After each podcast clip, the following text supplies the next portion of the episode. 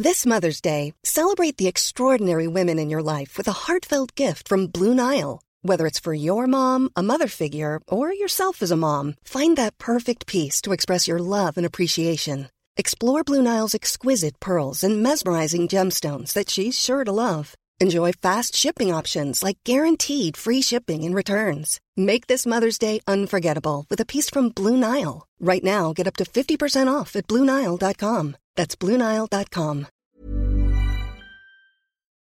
It's that time of the week again. The Rugby League rant, fifth and last. Put on your headgear, chuck in your mouth guard, and get ready for an hour of nothing but NRL talk.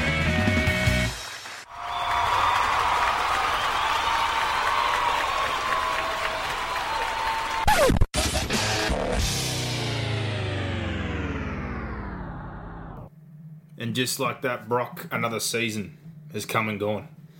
Yeah, it seems like this year went pretty quick, to be fair. Um, especially since Origin.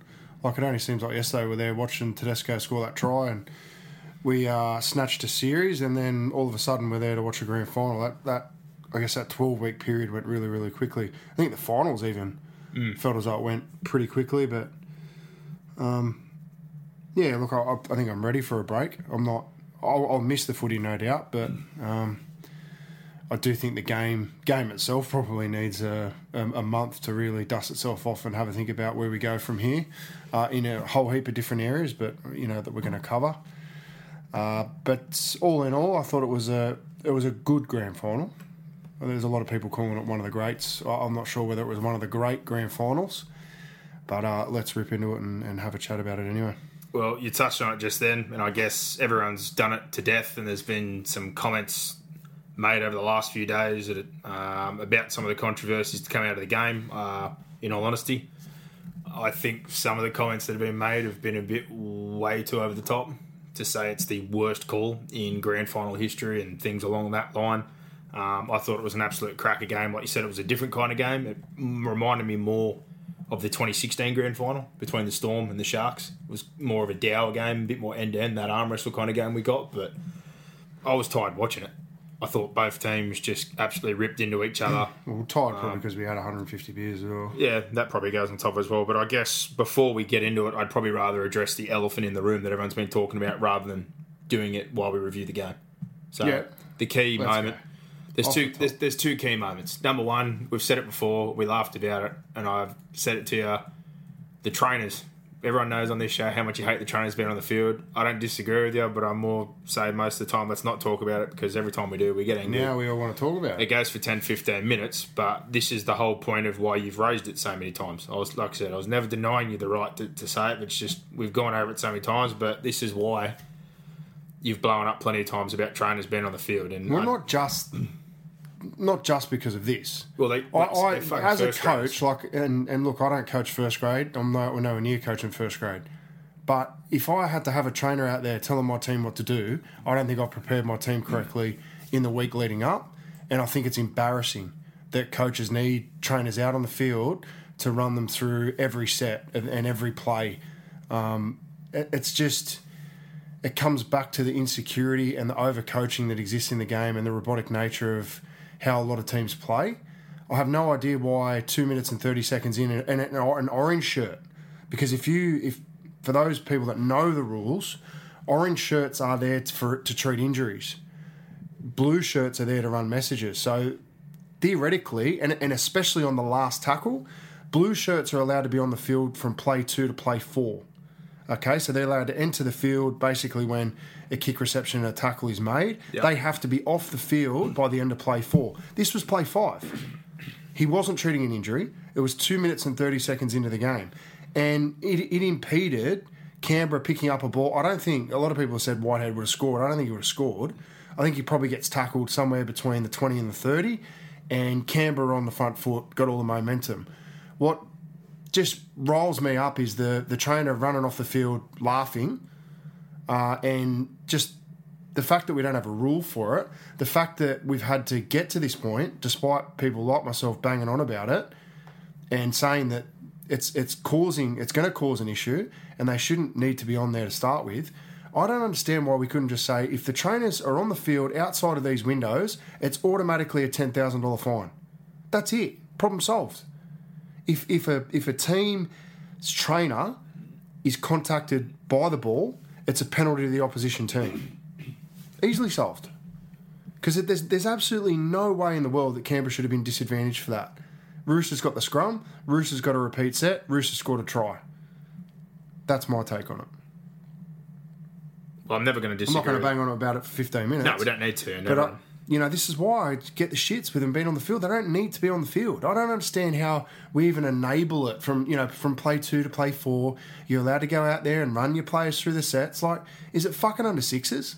Because that's what happens at under sixes. Go to under sixes. The trainers are out on the behind the play, telling the players what to do. That's what happens in mini football, and we've just enabled mini football to take over um, in the NRL. It's it's fucking poor. Yeah. Well, in all honesty, for their side of things, I don't think I don't even know his bloody name. I don't think I've ever seen him out there that much in the regards Oh, hmm. of coaching. Though I, I don't think. I, I was trying to figure out what you more so why he's out there at that point already for an injury because there was a few guys who went in with an injury cloud like Akiri, but he's the one kicking the ball. So unless there was something I didn't see in back player, I didn't catch up on, or someone copped the knock within one of those first exchanges, I don't know why he was there. But even still, I agree okay. So even if he was on the. He on the field, be- he was standing there. He Yeah. should. If he was on his way off the field and got hit, hmm. I could cop it yeah.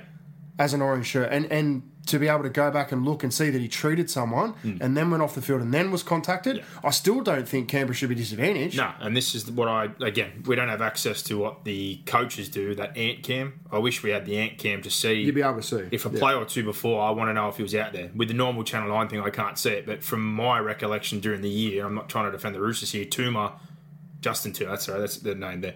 He's not really somebody who runs messages. He's generally only out there for your purpose, like you said. But then again. Hmm. They do take way too long to get off it. They should have to have a certain amount of urgency to be on and off the field, get out of the way. Even the fact that he was 10, 15 metres behind the plate, like he still shouldn't be sitting in behind. As soon as your job's is- done, you get off the field. This is the one that's tweaked to everyone. However, there was a moment in the second half when Matt King was on the field screaming at the referee, trying to influ- influence the referee. There was a moment where Brett White was almost in front of the ball and the ball came across to the player he just walked in front of. Hmm. So both teams had trainers on the field. I. Yeah. I don't care about Roosters, Raiders, and I don't care if it's the Titans, the team I support. Do not give a fuck. They shouldn't be on the field. Yeah, and I think Canberra almost got caught with their orange shirt with Charnze when he was having the cramps when a ball came Yeah. through off a deflection from the Roosters into charge down. I guess again. So there you go. There's four examples that we've come up with He in this was game. treating him for it, but it, at the time, like that was a critical moment for Charnze to be switched on. The ball popped out the back from a charge down. That it was very close to hitting their Yeah. trainer, and he ends up getting the ball and going 30 metres the other way. But Was that the elephant in the room? I don't think there's a bigger elephant in the room. no, the biggest elephant in the room, and it caused plenty of disagreement on the night between people at the ground, people afterwards. Majority of people afterwards think, like we said, it was the biggest call, but uh, the worst call in the history of grand finals. But the big call was obviously the six again call from the lead referee in Ben Cummins. Uh, live, I was blowing up as soon as I seen his hand go up for six again because I thought no, by hell and high water, there was no way it came off a rooster. I thought it was 100% off Bailey Simonsson, and the fact that he'd put his hand up and signalled it, I lost the plot thinking, like, you know, they've just been under the pump for God knows how long. This whole second half's been their dominance, and a call like that's going to cost them the game. To only find out live when it was overturned once we got home that the pocket ref has instantly touched him up, and in his tone of voice, he does not say six again directly. He almost asks it like a question. Then you hear the instant feedback from the pocket ref and the touch judge. Uh, I think the biggest yeah, off Canberra. So he instantly goes to fifth and last. He says it four times. They offload a couple of times. The play goes for another seven or eight seconds, and then they're all shocked, obviously, when it's called off. The two main points, I guess, to take out of this are during the year we've seen multiple occasions, and I'll defend this side of it, where the pocket referee said that's a penalty or this is that, and a lot of the time the lead referee is them the brush. Um, so on this occasion, obviously that wasn't the case. But my second thought, and I, I feel a, a massive sympathy for any Canberra fan or anyone that watched that moment and saw the six again and Jack Wighton, because even though on the, the ref's mic I clearly heard it four times, him say fifth and last while they offloaded twice and threw the ball around. Hmm. He's played on from that. We were there. It was absolute pandemonium at that Yeah, you know how loud it He was. probably wouldn't have heard a thing. Much like the other year when everyone was saying Chambers should have passed that ball inside, and it was absolutely gone spastic at the time when we he didn't pass inside to Cronk because there's no way in hell he would have heard it. Hmm. So I, I, I massively feel the sympathy for the Raiders fans, and it was the wrong. Was it the wrong call? But like, but it at the same wrong call. time, I go the opposite way. I think like what I It was was the wrong wrong call. It was the correct decision, but he signalled the wrong call. So my issue with it, and I, I think it's more the sentiment, is people wanted the Roosters to lose. I feel like they wouldn't have really cared or wanted it to go the other way if Canberra scored off the back of it, which to me is an even worse result because if it's the wrong call in a grand final, it's as big, if not a bigger fuck up, to get that decision wrong in a decider. People go, oh, well, they, you know, you should have followed his gut and got it right, but it, if that goes down and they get six again and they do score a try, to me, it's just as bad. And on the backside of that, for the Raiders side of things, there was nothing that stopped the Raiders from defending that set. yeah, Like it, I'll, it- I'll cut it was, this it was the wrong call, like you've said to me, but the correct decision. To like to get to the correct decision, it was manufactured. I think you said to me with an incorrect call. Yeah. What? Watching it live, I didn't even notice it. Watching it live, I went, okay, that's back off Raiders, play on, tackled. I didn't understand what all the fuss was about alive at the ground. Hmm. Um, and then obviously I saw Cummins and people I are blowing it. up saying that he's ruled six again. So I sort of thought, well, they've got the right result. And then once we obviously, once we got home, and you hear that you know, the, well, we got in a, we got an Uber, and they were going nuts about it. So, um, I'll, I'll put it this way: the only way you get a fair decision there is if you stop the play where the infringement happened, and you give Canberra play the ball, and then you just play last play again and reset. That's the only way this this ends up fair. Okay, to call six again it would have been a travesty against the Roosters because that, Tedesco didn't touch it. Yeah, it came back were off his breaking point. Yeah, They get, get all that. That's fine. Canberra have been disadvantaged because they haven't been able to correctly affect their last tackle option as they would have if they knew it was last tackle. So they've been disadvantaged, I think, for one play. I don't. I, I know, like people want to carve up Ben Cummins, and I'm not the biggest fan of Ben Cummins' refereeing style. Uh, you know, week to week, and I- I've been pretty critical. I was critical, sort of, of the referees because I thought they blow the pee out of the whistle in our preview last week. But I, I think there's been a, a massive overreaction on this. Uh, I thought it was again, yeah, right decision, wrong process, and it was manufactured the wrong way. And I thought Canberra players ha- and fans have every right to blow up. But what I would say to them is that you were disadvantaged for one play. One play. They, they got it wrong. The referees got it wrong. And I they got the call right Yeah. the process wrong. So you were disadvantaged in that Wighton couldn't put a kick in. If you go back and watch Wighton or Sezer and their last tackle options for the multiple sets before, they weren't that great. Uh, I, I don't know. It, I didn't think it cost them the game. I thought they had multiple chances. They had 10 minutes where Cronk was off the field. They had Leilua go away down the right edge. He didn't pass it.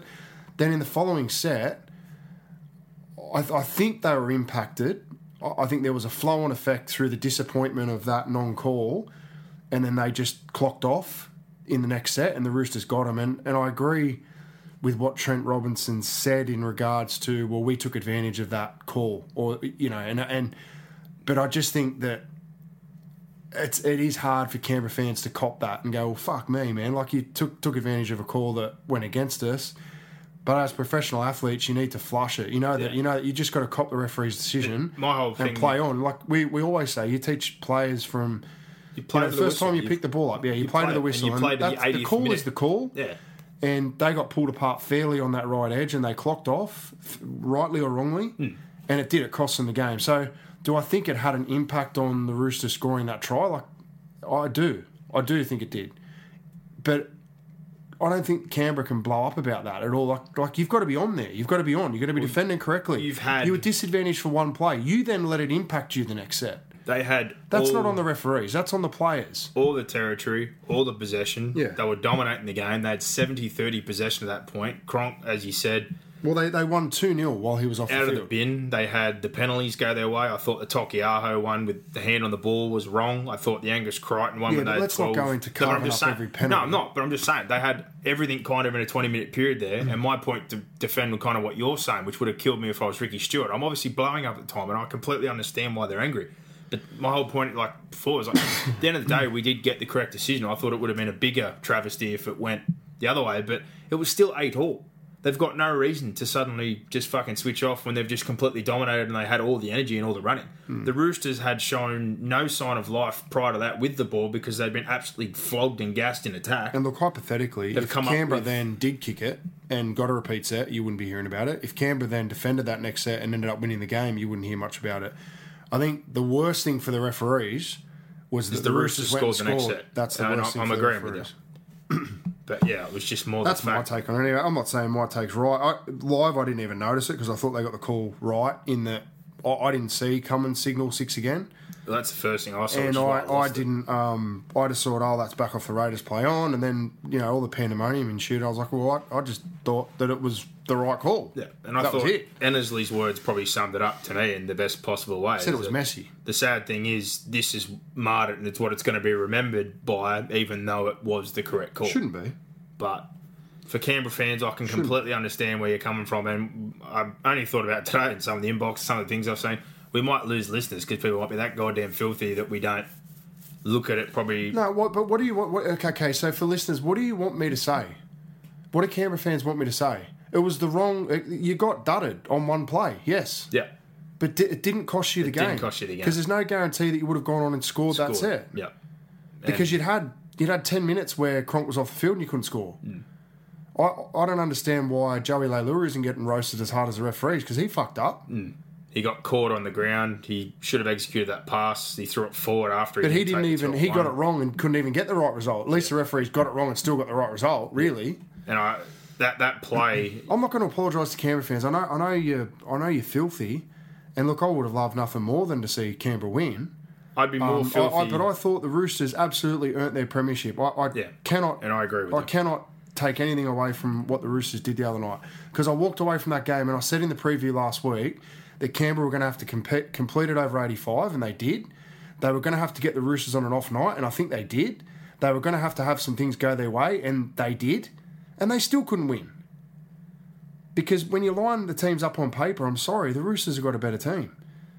And there were always going to need to be those little things go their way. And look, I thought enough went Canberra's way for them to win the game. And I also think, on the flip of what you've just said, they had to get Keary needled coming into the game. They lose Aubusson 10 minutes into the game. They risked it to get the biscuit by playing Jake Friend, which I didn't expect them to do. They dropped an international forward in Zane Tetevano. Like, it wasn't all smooth sailing, but I think the one thing we can say, whether they got it done easily last year, comparing the run of the finals, like you said, or them being better, the one thing you cannot question is this side defensively and mentally and the strength and like just the overall intent and commitment across the 80 minutes to defend their line and scramble and just bust their ass was amazing. The credit to them, and we know what it's like to try and win back to back comps. We've won back to back comps in a under 20s format in a local competition, which is that was hard to do. But across two years, we won it in two different ways. And the Roosters, over two years, have won it in two completely different ways. And I'd say to the point of people the other day, and even your point, and it's not arguing the point, I think they had it harder this year than they did last year. They- I thought last year's more- team, I would say right now, last year's team would have beaten this year's Roosters team on that grand final night by 20. I'm just saying in terms of injury, origin representation, the spine no, was never no on the argument. field together. Like, I, I really No did. And, and the fact they bloated. But that's that's why, come the end of the year, I thought they were beatable. Hmm.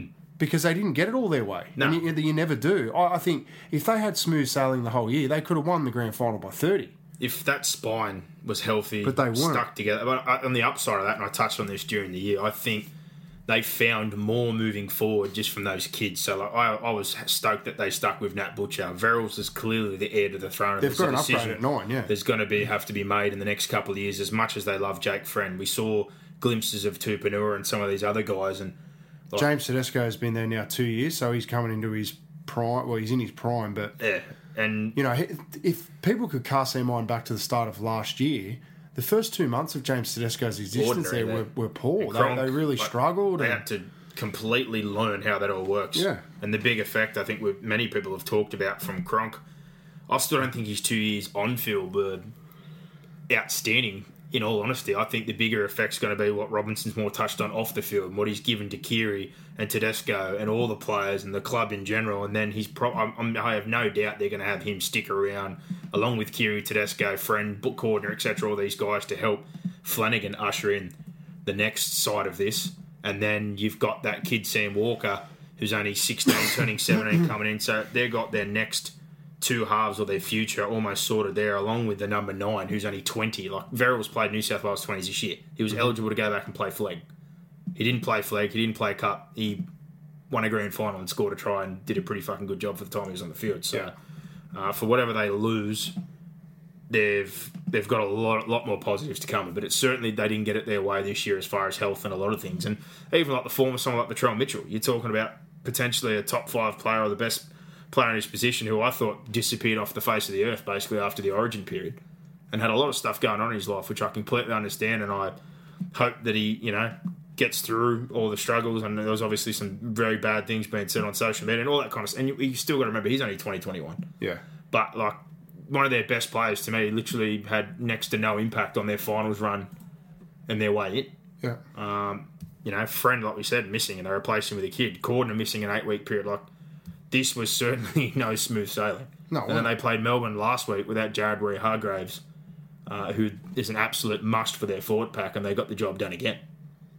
So I think those two moments are probably the main two I want to touch on. But I'm with you. If I'm a Raiders fan, I'm more pissed off about the trainer situation, and that rule is just dinosaur level that they've used. I think they put up that it was from the Rugby League International Federation book that they applied the rule of the ball hitting somebody within your attacking half means you get possession. But like you said, from an NRL point of view, the rule doesn't actually apply to trainers. So something They're not officials. No.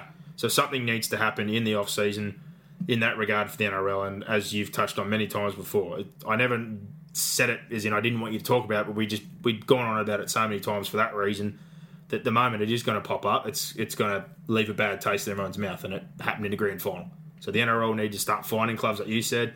Any reviewing that? Yeah, but get serious on it. Like Todd Greenberg came out and said, "Oh, you know, this will give us a chance to really come down on trainers." You're the leader of the game. Alfie Langer lives on the field. Like people like that. you decide yeah. when and where is the appropriate time to come down hard. it's a on piss take. So Maybe if you did it earlier in the year, you wouldn't have been on the field, and we would have actually seen a contest for the ball there. Well, it's got to get more to the point, like you said. If they see it week to week, even without warnings, like if they do their video review and they're seeing everything and there's just trainers lingering, lingering, lingering, not leaving before play four, instantly every week it's just 10 grand. And if you breach it three times, then it gets up to 20 grand and they just smash a club. Yeah, maybe a sliding scale. Yeah. Until, you know, Well, if- however they're going to do it. If you do it five or six times in a season and they all tally it up, that's close to a hundred and or a hundred grand or ninety thousand dollars in fines by basically the same. Like, get off the field, don't be involved in anything near the middle of the ruck, or be able to be there if the ball is intercepted or deflected. Like, they just shouldn't be on the field for play five unless someone's down injured. They shouldn't be on the field for play five yeah. plain and simple. So that one, I think, like you, if I'm a Raiders fan, I'm bigger on. But the other one, um, you were dudded, but I'm more with Brock's opinion. You were dudded for one play. The correct call came. It was manufactured in the wrong way. But I don't think I can agree with a lot of the ex players in particular that are saying that's the worst call. Like the call was correct. So I don't, I don't know how. Like the fact he signalled again, yeah, I, I know that, but they intervened. There was multiple calls. I highly doubt Jack heard it, so I do feel for Raiders fans because otherwise, like you said, they would have put the kick in. We don't know what happens, but I think it's all exacerbated more by the fact they scored the next set. Mm-hmm. But at the same time, after all the pill they had, all the dominance, all the possession, I'm sitting there thinking, well, there's no fucking excuse to not have the energy to come up with the play there because you're completely on top and in control. It's eight all. You're not behind. Yeah. Like they're trapped inside their ten. They they can't get out, and they've mustered up the energy after all that dominance, and showed no sign of life to be able to make. I think it was two plays, and then they shot their left side to bits. Mm-hmm. Like I, it's it's crazy, and it it lent more to the whole point of what I was getting at before. Like the Roosters didn't get this win the easy way. Like they were, in my opinion, on a standing eight count. The Raiders were. just couldn't throw the punch Yeah. they couldn't throw it. So I, I, I really do sympathise with all of them. And like I said, if, if people are that dirty on the opinion or don't agree, I, I really do apologise. But yeah, I I thought No, you're totally entitled to your opinion. I think the correct call was made in the in the wrong way. But I look at it from the flip side, and Paul Kent and a few people have even said it like, do we think people would have felt worse if it went the other way and they scored? And I think my point's not too far off. People wouldn't have because the Roosters were the villain. The Cinderella story was the Raiders. I think everyone wanted the Raiders to win. yeah, to, see, to me, that doesn't even come into my head. I, don't- I don't care. No, what, I, I, just want the with right you. call. I, am we're both neutral to the game, and you know I did tip the Roosters, and I was fairly critical, especially of Sezer um, So I tipped the Roosters and as a few others. But then on the flip side of that, I think some people probably don't know this, or some did message. I played for Canberra. I still have friends at Canberra. I would have been stoked for Jack and Josh Papalii and a couple of the guys that I played with, and still am friends with. And I love that club. Don Furner is one of the best operators in the game. There's still a lot of good people down there. For me, it was good both ways. I, I was just looking forward to a ripper game of football, but I'm more bothered again because for almost the last two days, just being a neutral but more a football lover, I, it angers me that this is what we come to again. We always seem to come out with something Well, to question or some kind of asterisk. So it pisses me off, in all honesty. Because I certainly didn't wa- walk away from the game going, the referees um, lost the game No. or won the game for either team. Did they have an impact on the game? Yeah. Yeah. But- But Player or they coach, always do. Yeah. They always do. Just do. from rewatching the game, though, I honestly, I, I, Canberra had to win that game, and they couldn't. The Roosters were there to be had, and they couldn't. And even as a coach, like I, I could go through, I've coached now for 13 years, and I could honestly say that there's maybe a handful of games in that time where I've really thought, like, the referee really cost Yeah. us the result. The majority of the time, you, have we got a dud call here and there yet? But you can go back and look at a thousand things that your team could have done differently as well. yeah. So, So everyone's got to have accountability. As soon as you try and push and move accountability away from yourself or away from your team, I think it's just a dangerous precedent to set because every good culture, good organisation, good team takes accountability first and foremost. Accountability is at the is at the forefront, and the first person who needs to be accountable is you Yeah. and your team, not anyone else. Well, some quotes that came after the game. Uh, I think the Grey Man is the one, like I said, that it was the correct call, but the fact that it was ruled the wrong way is going to leave. Mm-hmm. You know, I, I think he pretty much summed it up. And then the other guy, I don't know, a lot of people aren't a fan of him, but I think the best referee of all time to me is Bill Harrigan. Yeah. And when he initially saw it all before all the details were clarified, he wasn't happy with the call. He was happy enough after that if that was the correct call and both touchies and the pocket got involved, even though he said that he hates it because he thinks the lead should just stick with his opinion, go with it he basically was saying if they've intervened for that reason and it's the right call, that he'd live with it. And then he also had the ref audio, like I'd heard, where it was, is that six again? And he moved his arm, and it was more a question, and they quickly told him. Yeah. And then he cleared it clearly, clearly four times while they offloaded twice and were kind of running fifth and last, fifth and last, fifth and last. And they said to him, similar to us, surely they didn't hear him. He said, look, if you're a referee, you've got to put yourself in a position where they hear you, you scream your lungs out, like, yeah, he, he after a bit of that, he said, "I'm kind of happy with it." Ricky Stuart, I thought, handled it absolutely outstandingly considering So did I. the game. The all the players were great. I thought Jack I thought everyone handled it well. I thought Robinson handled it well. yeah, I know some people thought he was narky with Thurston. I, I thought what he asked Thurston was completely fine. Like, what do you? Like, what do you want me to say? Like, what do you want from it? That we could go back and review things. Like I said, a couple of the penalties or different other moments. Like, there's more than just one moment in a game. Hmm. But they iced it when they got their one opportunity. Yeah. they really did ice it. So, but Ricky Stuart in particular, I think no ref goes out there on purpose to destroy a game or make the wrong decision.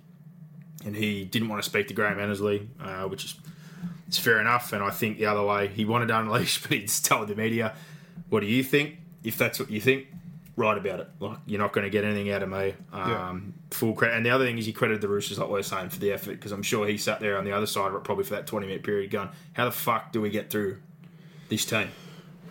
man short, interchange. Like it didn't matter what they did. They just they were the liquid man.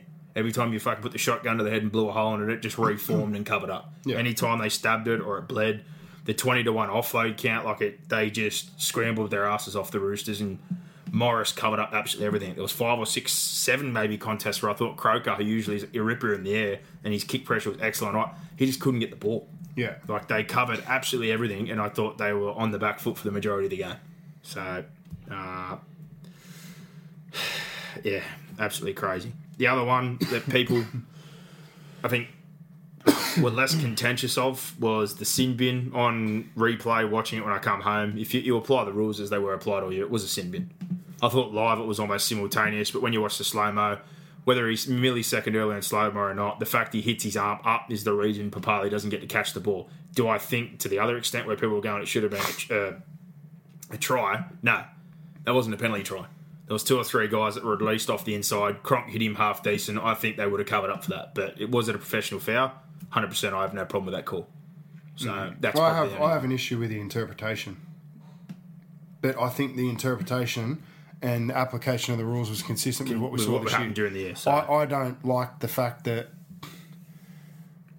if if that happens thirty meters up the field, that he's not probably a- sin bin. Like that was a millisecond decision, uh, and I think I'm probably out on an island on that one. I just don't think that is a significant enough offence. Uh, to warrant a sin binning. In my head, when I think sin bin, I think intentional act to Yeah. stop a try. Absolute. Like, That was just an absolute millisecond. yeah.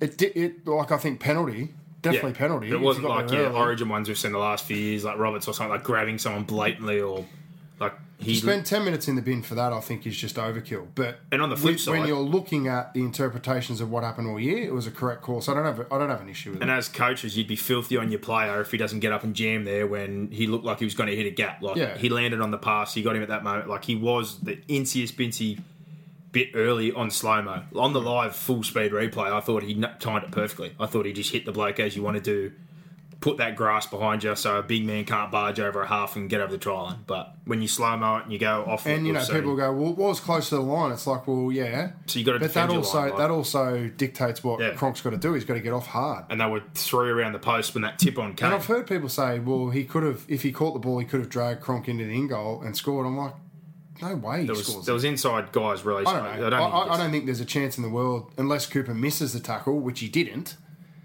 And I don't understand how a millisecond later he was any more or less chance of missing that tackle. Well, if you told me could he score from that, yeah, but is it guaranteed? No, a it's good not result guaranteed. there, I think, would have been for Papalii to catch it because it was a pressure pass. It's not guaranteed though that he scores. So No. I, like, in, is there a scenario where I can see him shredding him, getting low, beating Tedesco on the inside cover? Yes, but is it a ten out of 10, 100 percent guarantee? No. So you can't give a penalty try. That's why that interpretation I was completely off of. But Hmm.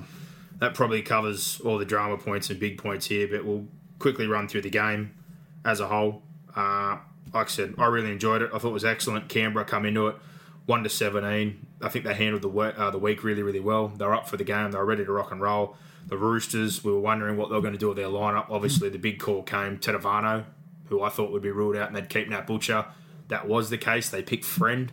Yeah. We weren't sure exactly. We, we talked about would you start him, would you bench him? I kind of thought you'd rather start with him, just because the style of play you don't really put him into an impact player. I'm not saying he's got a one trick pony. He can manipulate the ruck. He does have a little bit of a kick, but compared to a Verrills, and especially come off a calf injury, you wouldn't have expected him to be the impact kind of player. You thought you'd get him to the dirty period, but they stuck with Verrills. Um, and I guess in the end, it paid dividends, really, because when you look at it, the kickoff, I, I thought the game, both first sets, you got exactly what you thought you were going to get. I thought the intent and the carries from the Roosters, the aggression from the Raiders, their, their defense, especially their stick on the night, was super effective. I think I looked.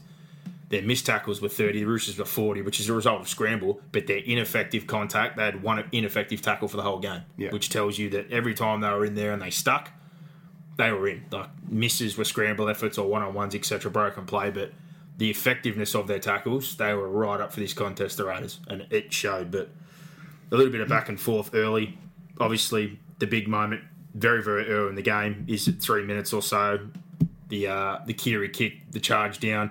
Had a few people messages again. One was a neutral, a couple of Roosters fans questioning whether the hit on Keary is no different to hitting any other kicker in the air during the year. I thought looking at it on replay, I, I showed it you before. You didn't think it was. I was kind of get. I, I could kind of see where they're coming from. The fact he's left the ground, and I thought Soliola lost sight of him, and he got his legs. But how simultaneous he'd already launched and taken. Like I don't know what else he really could have done. So He gets the ball. I wouldn't go for the penalty on that one. But It, it, any contact post getting the ball is irrelevant. yeah, this obviously puts him in a hole here. That call it is a big call very early on. They go on, they get the repeat set. Um, I think the they almost conceded right there. And one of the guys I was worried about coming into the game was Aidan Sezer. They went straight after him. They isolated him on the line. Boyd Cordner left him on the turf. And if it wasn't for Charnze Nicoll-Klokstad, who had a hell of a game, he got under him. They could have been down, you know, straight on the back foot of that. They end up getting the repeat set. Comes to Victor Radley, who had a ripper of a game. His threat to pass or tip on or play short this whole game really, really put them in good stead. But uh, his quick play the ball got Papalii stuck at marker, and I think Soliola and Tapine both had their backs turned. So as soon as Verrills threw that dummy and went, Papalii was a bit lazy at marker. He caught Tapine out, and that was the first of a few errors that Joe Tapine made in that game. He didn't have a great night, but that's cardinal sin. I, my thought at that point was if they're going to concede a try from dummy half five minutes into a grand final, this could be a very, very long night. Uh, in all honesty, that, that really wasn't a good sign early on after the way they'd started the game. But uh, you're going from that point there, I guess. They restart straight away. They get the penalty from Joe Tapine, play three next set. So again, he's had another negative effect on the game. People call that one a 50 50, watching the game for a third time on replay. It's clear as day. Aubusson's back to his feet. He puts the ball on the ground. Tapine's stuck his foot in there. So mm-hmm. he's compounded mistake on the back of that. You invite him straight down, which is definitely never something you want to see. And I, I think the best thing for Canberra to come out of this is that when the Roosters threw some of the shapes down there, I thought they defended exceptionally well. I thought the the edge in particular, Jack's edge, I was never worried about, even though Croker at times I think can be a bit frail. Him and Elliott Whitehead did an outstanding job all night, one on one, two on ones. Their release from the inside, their inside cover, like like watching it back now, I can understand why Jack he was best on ground for Canberra by a mile. He he was really really really good, but um, even the other side of the field, they were very very good at defending that left edge. Latrell Mitchell was barely sighted or involved in this part of the game, but it just felt like for the first 10 minutes almost after that that it was all roosters. And we are waiting for them to basically just bust them open. But all that pressure was released when I think one of the halves got caught in field and Boyd Cordner ended up coming at one of the kicks and Hodgson grabbed it out of the in goal dived uh, forward and yeah, that kind of just released things a little bit there. So for the first 10 minutes, I, I was generally thinking that it could kind of blow out early. Yeah, and then post that you go, well, Mitchell Mitchell Aubusson went off with an injury. Um, and you talking? Were you talking about the one where the Roosters played at the ball, or we haven't got to that one yet? Haven't got Which to was that it was in, in about the fourteenth minute. But yeah, you've you've nailed it. Like I thought, after ten minutes, I really thought, oh, this could this could blow out. That's sort of where my head was Yeah. at. Well, that first- how easily they scored that try, uh, and just how easily they were rolling down the field as well, the Roosters. But Canberra really steadied, like 8 0 down. Um, I, I thought they, they really steadied and they could have easily panicked and started to play outside of uh, what they designed to, uh, I guess, utilise to try and break the Roosters down, but they didn't. They steadied and got themselves back into the game. Yeah, and from that moment where they covered up that corner kick, they go four plays. Their outside backs, as you expected, come in there. Like Leilua and Rapana, Cotric had a positive effect in that sense. A play forward penalty, and the Roosters, we know, they're one of the most penalised sides. They also make more errors than anyone, which comes when you're got all that strike. But they compounded all that pressure they'd built by giving four plays away, giving the penalty, inviting Canberra down into their end. And in their first set, I honestly thought they were quite positive. Sezer took an early carry, and I thought that's a good sign. Uh, hopefully, that's you know a sign of things to come. And then unfortunately, from that, uh, they had a try-saving opportunity there from Morris when they put that early kick in, and then on play five there was the scoot Whitehead. dummy yeah. half. I, I didn't understand why, of all things, first opportunity that early in the game against the Rooster side, you thought you were going to get over from dummy half. You And that's where um, Wighton go. Uh, sorry, Aubusson goes off the field injured, Hmm. which was massive. Well, him massive. getting involved saves that try as well. But Yeah, but him going off the field, Huge. like it's through their interchange out. And Robinson said that at halftime in the coverage that, you know, yes, it has played an, has made an impact on our injury, uh, sorry, on our interchange plan. So, um, I think they then made a. Did they make an error? Well, from that, I think what we saw very early on is that they had the tactic to kick to that left hand corner. So whether they thought they could out jump Morris or pressure him, like he's a former state of origin Australian representative, you got to pick your poison, I guess, with Tupou, him, and Tedesco. But clearly, out of the three, they thought he was the one to target. Uh, he was rock solid all at night, but him and Tedesco were Well, what I would say about that is I think that they wanted to tackle Manu, not Latrell, at a dummy half on play two as well. well, I think Latrell doesn't really do a whole lot of dummy half work, I- but they. But it kept him out of the game. Like Latrell didn't go looking for the I mean, ball. he certainly doesn't go looking for the ball, but So I thought it kept him out of the game. I, I thought it was a smart tactic, and you'd much rather tackle Joey um, Manu from dummy half than what you would from shape with space one on one I, I, I'd also rather get Morris play one than Tupou. Tupou. No, no, no. I, physical. I agree with that, Hmm. but I think there's more more to that as well, where you sort of you got to pick your poison, as you said. And if it means that I, I get the choice of can I tackle Joey Manu from dummy half or I tackle him with early ball, then clearly you'd rather you'd rather tackle him from dummy half. in a corner where he's only got one direction to come out. Because there was one play there, man, where the Roosters got tackled, Morris got tackled, and it might have been a three metre short side. and Manu ducked up the short side and made 15 metres. Well, that was one of the ones at the end there. It was at the end, yeah, but I was like, far out, man. Like, he's so quick and elusive. You, you really need to just know that he's going to go one way Mate. to be able to tackle him. the way he moves for the size of him, he looks like one of those wacky, waveable, inflatable two mans out front of a car yard. Like the hmm. arms and the legs, and he just being made of rubber. The way he offloaded that a couple of weeks ago when he put his arm around the back of something, like he's literally stretch Armstrong, and he's strong, and he's elusive. He's two handed. He's And he got hasn't both feet. peak yet. Yeah, and he's a baby just like the Trellos. But um, it was very obvious early on what Canberra wanted to do. And I full credit to Jack White. And I said that Sezer needed to take control of that kicking game. It hasn't been his strong point, especially in attacking kicks this year. But he was pinpoint all night. His left foot into that corner. He dropped it on a dime every time. They made sure that Morris was under pressure. They contested probably 80% of those kicks. They didn't give them much chance at all to set start very well. If anything, they did the one thing that the Roosters do to other teams better than anyone else. They just really put the strangle on their set starts. And then not long after, you got Victor Radley who gives away that penalty on play five. Obviously, not something you're looking for. And we just kind of felt that swing start happen for a little bit there. The territory and possession kind of went their way. I think the main issue, and again at the end of this game, we talk about all the ball they had. In good ball, they weren't impressive at all. Uh, Hodgson kind of struggled early in the game in particular. Sezer was way too negative. I thought he was too pre-line. They had this obsession with turning their players back under. Like the, the Roosters of all teams, I don't know if they saw something on video, but of all the teams, as far as inside tie and coming in from the negative side of the play of the ball and making second efforts, like the Roosters to me weren't going to fall asleep back on the inside. No. he needed to do more with the football or engage a bit more. Jack more than did his job on the other side of the field. Every time he got the football, he was a threat. I, I honestly thought Sezer didn't get a lot of quick play balls though. And look, he made a couple of poor choices and shit passes, but a lot of it was just because the Roosters defended so well. And I, I thought both teams got away with a lot of shit in the ruck, and I didn't think there was a lot of footy played. I thought Sezer should have run more. Early doors, he ran, played really square, and it really opened up like a short pass inside or outside but Sezer didn't adapt his game. He didn't then he didn't then adapt to a the ruck speed and b just a style of play that was going to be effective. Hmm. I thought the Bateman like the Bateman pass to, to Papalii where the sin bin was caused like that was the way through the Roosters. I think to float and hit short and just trying to get them to jump out of the line. I thought the, the week before, if anything, like the way that Melbourne Melbourne like had so many set cracks at them and they just could not break the Roosters down on either edge. Where they got their try was when Smith came out, hit a short man, got someone a to jump out, ball, broke him down. and yeah, sometimes, and this is probably a lesson that, and it's someone should grab Aidan Sezer and tell him this.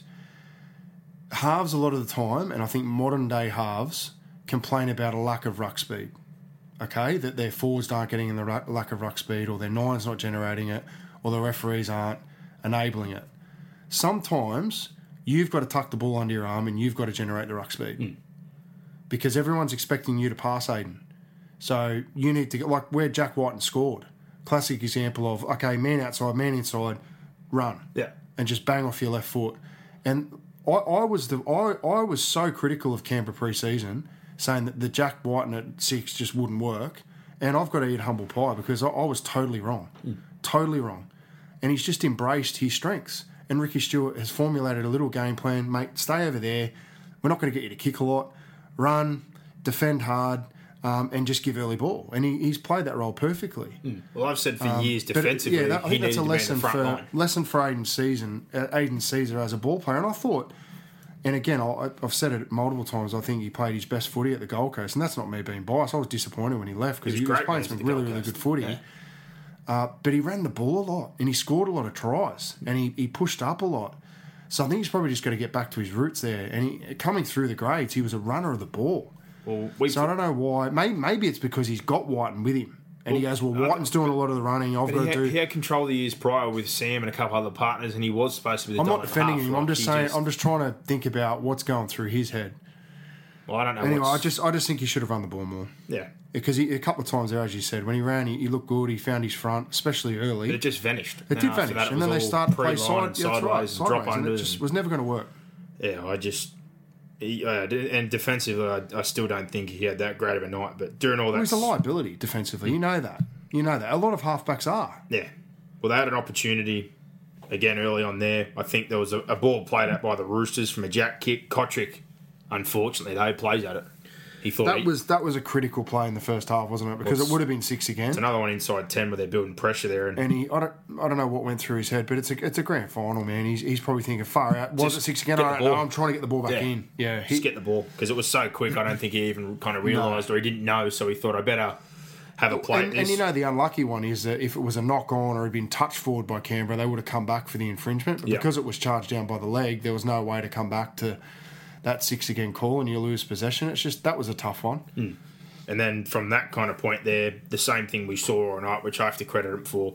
The Roosters wingers were dynamite. Tupou and Morris would play one two all night under duress, regardless of what situation. And the other man, as he's been so well known to do so in Origin, had a great game. Boyd Cordner loves taking just a dirty carry. Those three were the constants all night under all the duress they in, but in particular Tupou and Morris. And Morris, the amount of contests he had to come out of, like he had the game of his life. Like on the Rooster side, I thought Jared was good, I thought Tupou was good, but on replay, bloody Brett Morris wouldn't have been far off getting the medal.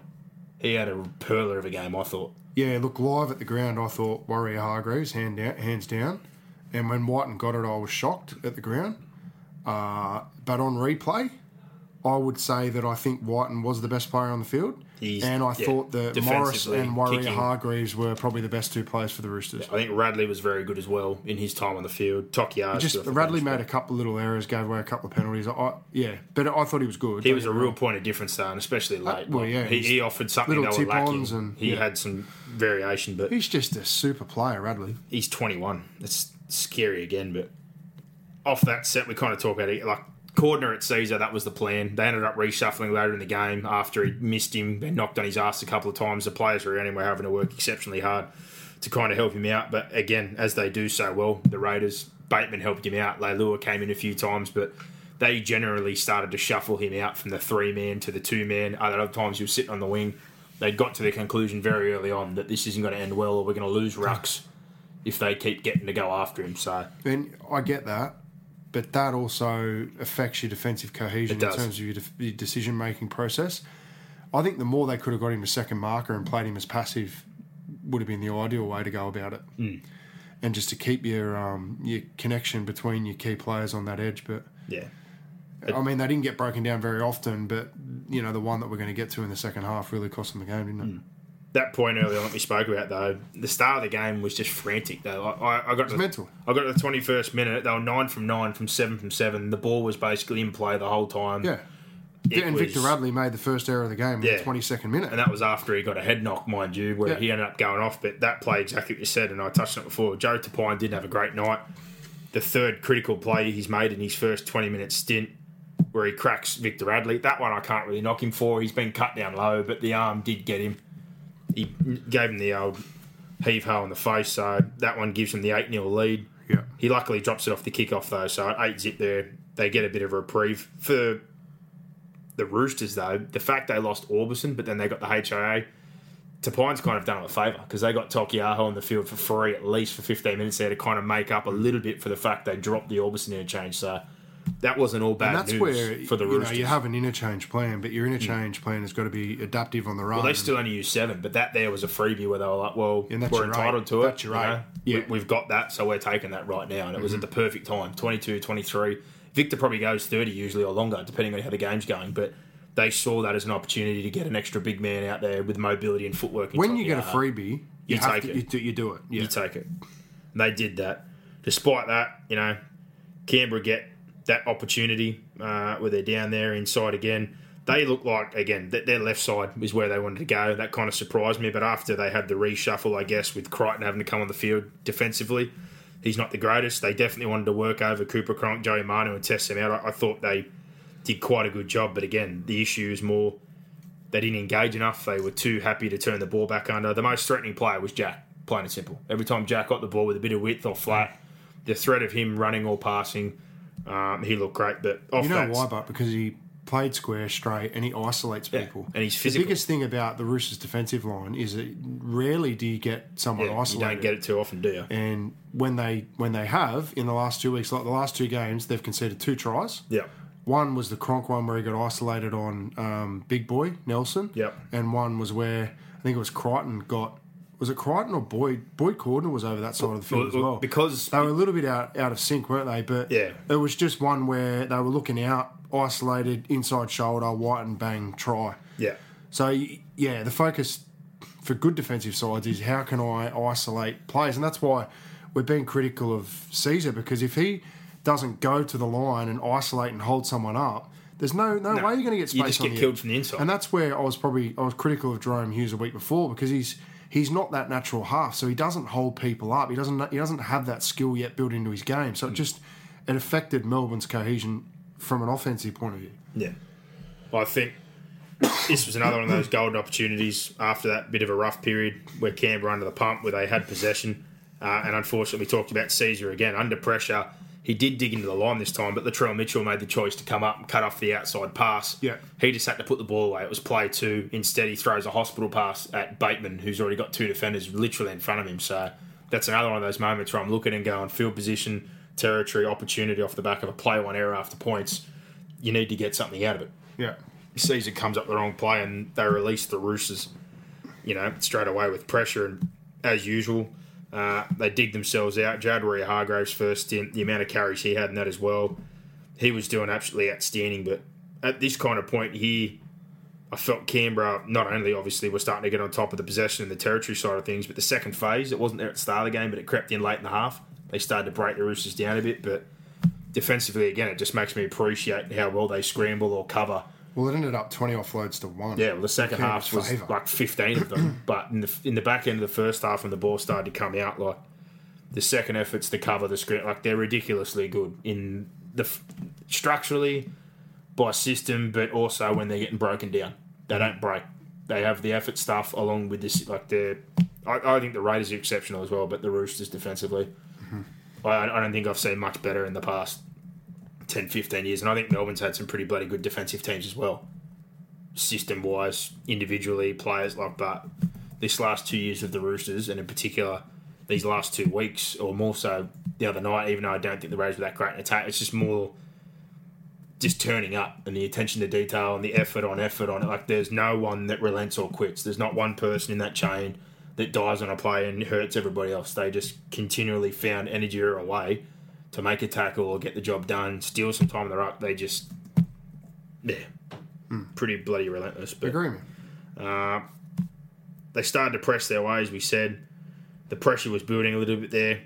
That pass that came finally, looking for a bit of width from the Raiders to get away from playing to that ruck when they hit Jack there. Hodgson threw that Smith like pass.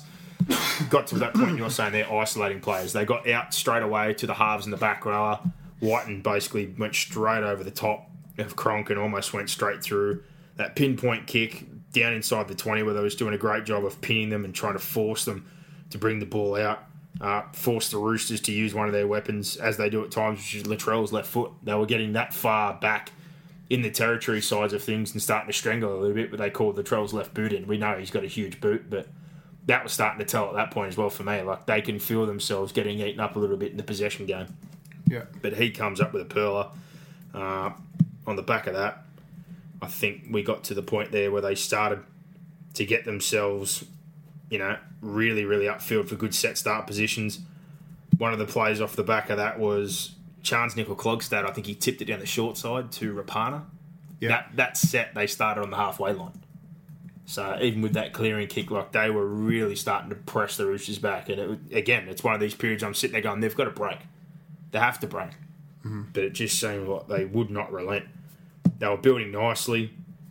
Nice kick again comes from Tedesco and oh sorry from uh, Jack and Tedesco of all people. It's one of the only contests he had to deal with for the whole night. He come up with an error and he was well contained in this game, but that's what leads to the try finally. They get one quick play the ball off that. Jack, as you said, didn't even have numbers, but the fact that he plays with that width, he had an inside outside support and he's willing to engage the line, he put pressure on the Roosters to come up with a decision.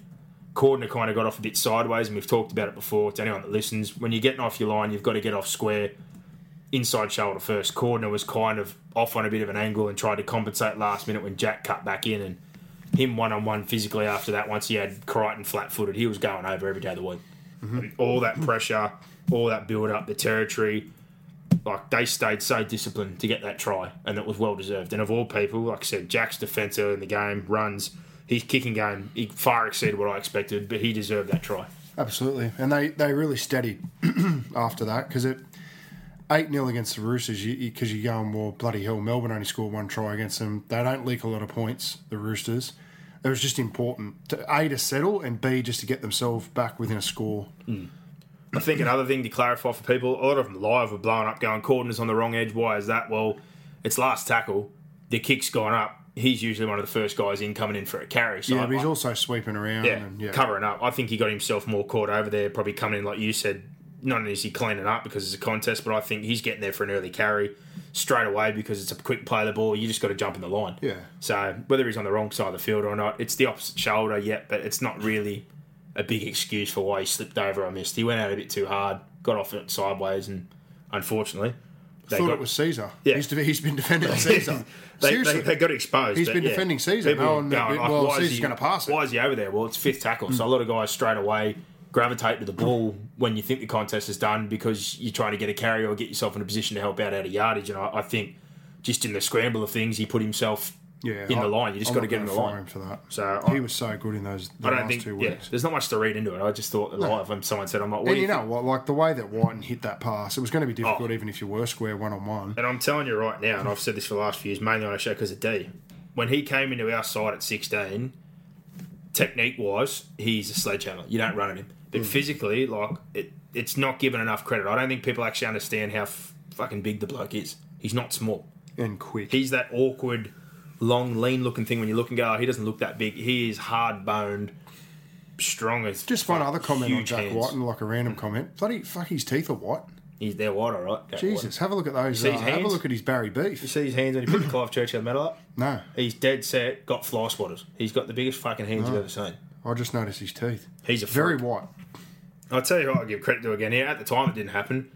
Dave Hamilton, who we've wrapped a lot of times on this show, who was the recruitment gun for them for years, at the time they got him there and played Harold Matts, or sorry, SG Ball as a 16 year old. He's recruited a lot of good fucking players mm. for that club. He was adamant that he was as good a five eight as anyone he'd seen. He was adamant he was going to be a six. So it took a while to get back around there. He played fullback, mm. centre. He's very naturally talented. But he said it to all of us at the time. He wasn't pulling any punches. He's like, I this kid is going to be an absolute gun five eight. He's the best, one of the best, if not the best half I've ever spotted. Yeah. And I know it's taken a while to get to the point, and he played well at fullback and centre, and he's played Origin at centre, especially because of his defensive qualities. But the growth in his game this year and the development, and just sticking to his strength of running, he's an old school six, if anything. Yeah. Second fiddle, run the ball first, but defensively, uh, yeah, he, he's a hell of a talent. But from that point on, you're like, okay, they've got some pressure. They've got themselves into the game. They're winning the territory battle. They're doing a good job pinning the Roosters. 8 6, get into half time here. Like, with all the possession that the Roosters had and they going into half time, I think they went in at 57 43. You thought they needed more, and they were in a bit of trouble. But Dunamis Lui, the poor bastard, he dropped it last week. He drops the kickoff.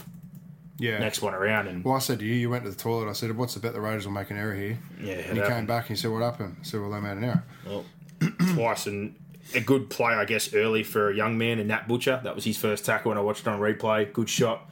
Got him in the ruck there, and he just he muffed it. He complained that it was going to be a penalty, but again, watched the game three times. He just tried to rush it and get it on the ground too quickly, and two ends for beginners. So straight away, I'm sitting there going, well, have they just blown all the effort to get themselves back into it? Luckily for them, there wasn't a whole lot that came after that side of things. Uh, the Roosters, they're stopped again. The shapes are cut off, both the edges. Jack again come up with an absolute cracker of a tackle on that left side of the field when they tackled him. Tupou went up, flicked the ball back. They got six again. They had three sets on the Raiders. And then Jarrod Croker, who I've knocked plenty of times for defence, come up with what I thought was one of the best moments of the game. He's come all the way from the left side of the field when Latrell Mitchell cut back in field and beat five or six players. Come up with a corker tackle, busted his ass to try and get back to his left edge where the Roosters are smart enough to immediately go and sure enough, who makes the tackle again? Jack Wighton and Elliott Whitehead, who got no raps on the night, and Joey Manu drops the football. Yeah. So they dodge a bullet where they could have undone all their hard work in that 10 15 minute period where they started to build themselves back into the game. But if you go watch that game again, like I said, Jack's tackles are all effective or critical. Elliott Whitehead, why not as effective the ball defensively on that edge as well? They both come up with some absolute corker plays to just tie that edge up. They did a fantastic job on the night against the Roosters. And Joey Manu, got a lot more ball in the trail or tried to involve himself a lot more in the game, and I thought he'd have a big impact. He was basically nullified completely on most shift plays or any opportunities he got there with any space. They did a, they did a real good number on his side of the field and keeping him out of the game.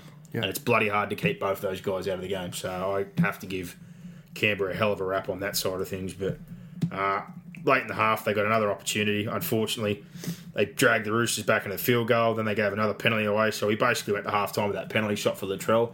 Could have been a big play Yeah. to get that four point buffer, considering the pressure they absorb. But he misses that, and you know, going into that half, the main thing I'm looking at is just those small moments again that all add up. Like Tapine's multiple penalties and the missed tackle early on, those things hurt. That got them basically their eight points. Like one player, unfortunately, uh, didn't have a great first stint, and it, did come back to bite them on the arse. And just looking at their attack, like for the good ball opportunity and the pressure they build, I'm like, you've got to come out second half and dig in a bit more and get some ruck speed for Hodgson, who only had limited opportunities to kind of jump out and play. Jack looked outstanding, like I said, just running on that left edge and their kick uh, kick returns and set start. Like Charnze Nicoll-Klokstad ran for 220 something metres and gassed himself out at the 70th minute. He, he bloody tried that hard. He had a ripper of a game, but like everything else was there. But inside 20, could they break him down? And in the first half there, I was like, I don't know if they're going to be able to fix it. Jack's over here doing his job. Hodgson's not probably getting enough role to do enough in the middle there or be able to create enough. And Sezer's too busy tipping most things back on the inside or not really engaging. So it was a bit of a worry that I thought, well, if it's going to come from anything, it's going to come from how they just got the first try. Building pressure, like you said, the near perfect game. Play, strangle the Roosters, try and force errors, get penalty, like anything inside. Like it's just going to come down to trying to burn them out, basically, because I didn't think they were going to get enough out of Yeah. Sezer. Um, but on the flip side, for the Roosters, I'm kind of sitting there going like, I'd be pretty bloody happy if I was Trent Robinson because I know the possession said otherwise. But for the back end of the half, I thought they were getting wrestled out of the game. Mm-hmm. I thought the Raiders were flipping it back completely in their favour and they're under the pump and they did well to hold on. I mm. really did. And on top of that, the adversity, like you said, or you have to flip into action when you lose a player off your bench and they were already carrying someone under a cloud. That immediately, I think, wouldn't have had the spiders going in his head or the worms, but he would have been a bit restless, I think, when he lost Aubusson early on to think, okay, realistically here, I'm down to two rotate, like a two man rotation. Like the friend thing's a one time switch. I don't know when I'm going to do it. I have to wait to see how the game's going. But that realistically at that point meant they were on a two man rotation for their middles. That was it. Yeah. The versatility of having that extra edge player was gone with Aubusson injured and Crichton going into the game. If they'd got another problem there, another issue, they would have probably had a big, a, a bigger problem there to try and reshuffle their side, losing Aubusson so early and carrying a hooker rather than Tetevano who can play that middle role, can guard an edge if desperately needed. But they lost Crichton uh, for that versatility and Aubusson. So second half kicks off. Uh, this one, no surprise early on. Hodgson has a pop for the 40-20 Tupou. It was excellent all night. Night was back there straight away, covering up for that side of things. Uh, I think Rapana got a, a penalty early, coming out of yardage from Angus Crichton. And, and this is one of those ones I'm looking at saying, well, that one to me is a 50-50. Like, Rapana ran, uh, got dominated by two of them. Rapana did really, really well to get back to his belly and fight for his front. But Crichton's kind of rolled over him now. Like he's not trying to contact, he's not trying to do anything, and he's kind of put the ball down on him. Like he's trying to get out of the ruck. I thought he made the effort to get out of the ruck. He didn't purposely knock the ball. So again, if you're the Raiders, you're cheering. That's a great job by your player to fight back to his front. And even though he's put the ball on the player, I thought intentionally they've pinned uh, obviously uh, Angus Crichton for it. So that one I thought was definitely helpful for the Raiders and could have probably gone the other way. Leilua starts to get more involved in the game. We start to see these players come in and offload, as we spoke about, which is a big part of the game. And Sezer, again, gives me one of those flashes I was looking for. He actually digs into the line, holds up the outside defenders, and isolates Keary. And Leilua goes straight through a hole. It was a perla pass. And I'm like, what? This is what, what you were saying, what I saw at the Gold Coast. This is what a half needs to do. Mm-hmm. Get doubt in defenders' minds, hold up the inside defender so the outside men get isolated. And Joey Manu and Luke Keary is a fucking mismatch in anyone's mind. He got into the backfield that easily. It wasn't funny. But the Roosters did as they've done all day. They scramble, they cover up, they get a drop out there, they start to build some pressure. Uh, but the Roosters just won't give up. They refuse to relent on the back of it. Keary, two from two, kicks inside 20, tries to put them back down the other end and, and build some pressure the other way. But another penalty. uh, Elliott Whitehead hand on the ball from Taukeiaho, which again on replay I thought was pretty 50-50 or Yeah. one that could have gone either way. So there's probably two in a row there. I'm not saying it's ro- wrong for Canberra fans, but both of them I looked at and thought, well, if And I'm, again, this was my concern in the preview, just blowing penalties for the sake of blowing Yeah. penalties. And there were just some subjective ones where you saw four or five other ones across the duration of the game that could have been awarded that were the same as these 50-50 ones that were awarded. Mm. So I think that's where fans get frustrated. yeah, And me as a neutral get frustrated. I, I, didn't, have a dog in the fight. I don't have a dog in the fight. I. I wanted to see a good game, but I did think that maybe they tried to wrestle back some, uh, I guess, some control of the ruck early in the second half. The referees when they probably should have done that to early start the game. yeah. Set that example early mm. that you're not going to take any crap and And you're then on you top got of to it. you got to blow less penalties later, but yeah, mm. there was just a period here, a strange period for 15, 20 minutes where they just blew the piss out of it, and then late in the game again they went away from it. So But full credit to the Raiders, like I said, second half fighting all their rucks. They fought all night there, and then that opportunity came on the back of that penalty where Bateman, like you said, cuts back in field. That ad lib play, trying to get the Roosters caught out or break out of their system, and the tip onto Papalii. Uh, fast motion, like we said, I kind of thought Cronk did what you need to do. He got off the line and jammed his man, but in slow motion to the interpretation of how the rules been played this year, uh, it was a sin bin. yeah, But I definitely don't think it was a penalty try. I think we need to look at it, yeah, over the off season, the interpretation of that. That's all. Yeah. For the interpretation of this season, absolutely, I um I thought it was the right call.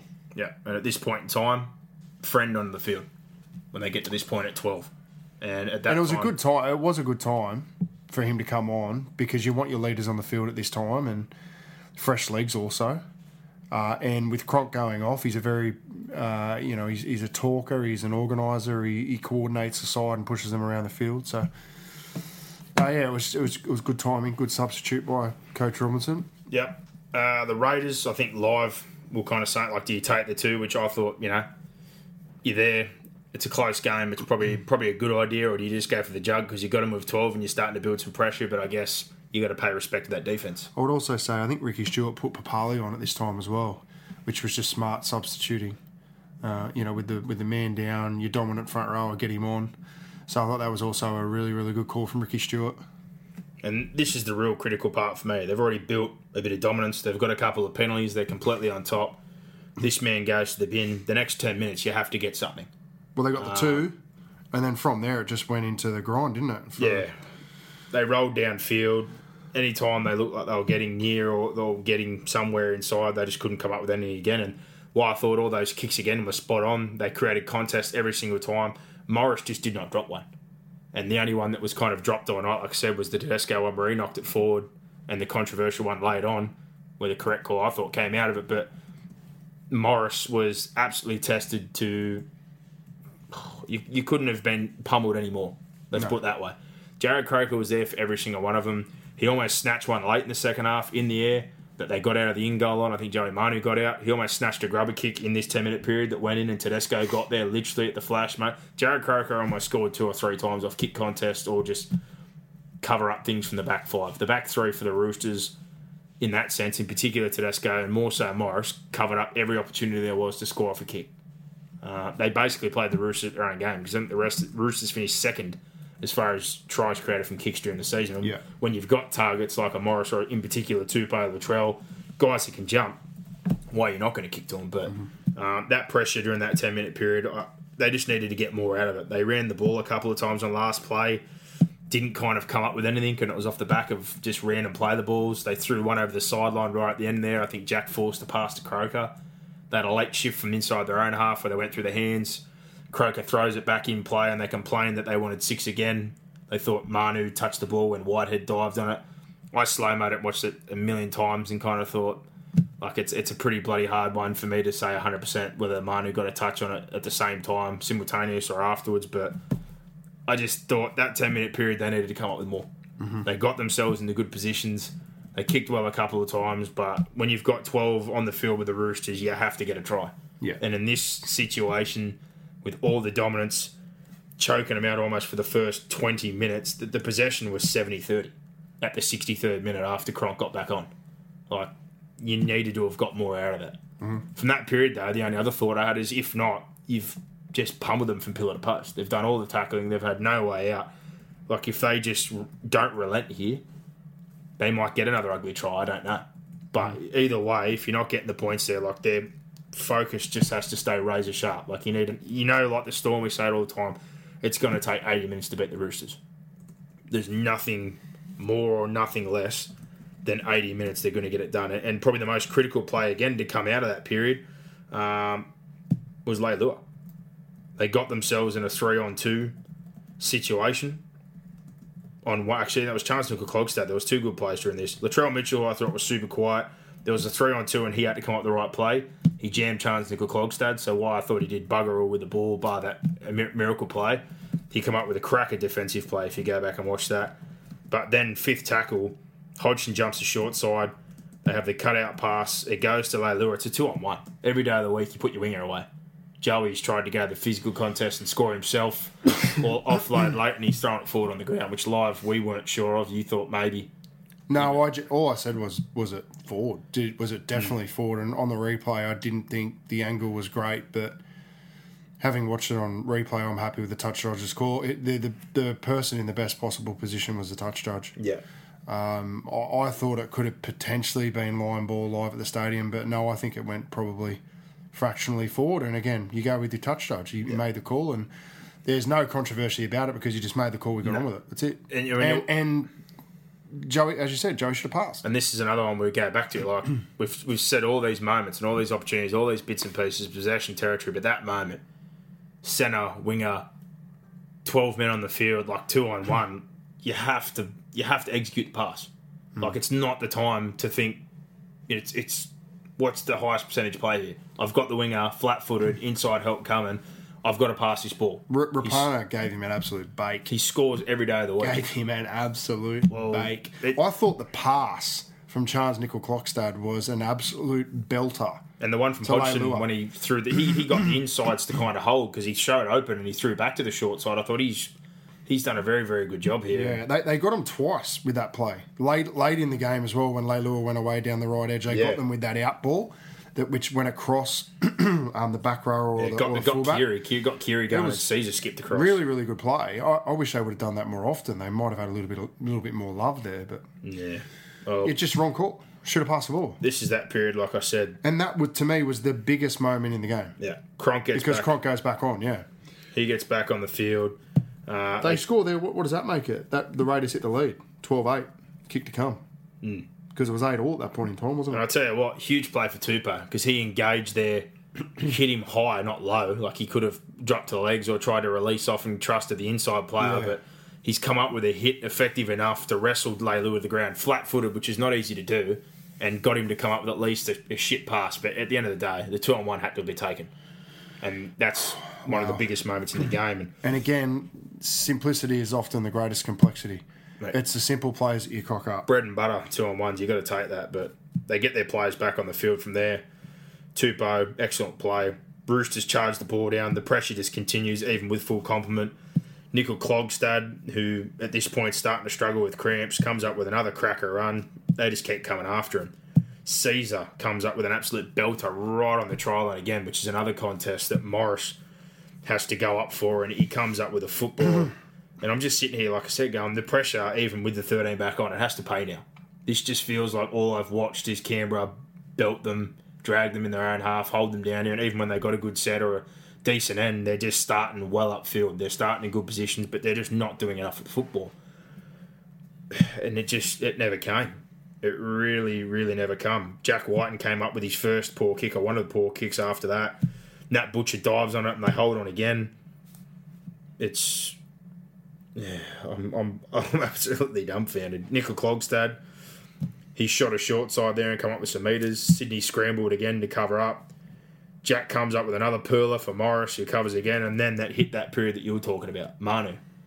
After four or five times in a row, it just felt they couldn't get out. Manu slides through a dangerous short side with bodies all around him and finds his way into the open field. That got him rolling, and that's where I'm pretty Yeah. sure Taukeiaho went through from Radley, tipped the ball to him, and And it, it was followed up by none other than that man again, Morris. Morris not only gets smashed for about the seventh time in a row, he gets Yeah. second carry under Joseph Manu, who came up with that absolute corker of a run. Radley, next play, as he's done all game, offers that point of difference. he gets a tip on seeing that Bateman's rushed in and Sezer hasn't followed, and Sezer gets burnt there by not following in. I, in all honesty, I don't know why Bateman was trying to jam in there. And there. that's but why every forward that listens to this game, young or old, that's playing rugby league, you've got to have a passing game. It makes a huge difference because if you see space like that, it's got to be taken. But it's also going to open your play up because you're going to get less line speed. Players are going to hang off you a little bit. And this is why I'm talking about Radley having a direct effect on the result. He's the lead to the quick play the ball that sets Verrills up. He's the lead to this play here, defensively excellent, 180. Like he had a huge game. Mm. He really did have a massive effect in this game. But lucky for the Raiders, after all that work, Taukeiaho goes through and Tedesco's a little late. There's no support. Radley again comes up with a huge play. His kick pressure causes an error at the back. Six to go for the Roosters, and finally they've got themselves an opportunity this game. This is the point here. I'm thinking, well, if they're going to come up with anything, it needs to be now. Do they have enough in the tank? Mm-hmm. And then they get a penalty from Sezer sticking out a lazy arm and hitting Keary in the head. And, and this is another one of these moments where the second half they were winning the penalty count at that point 3 0.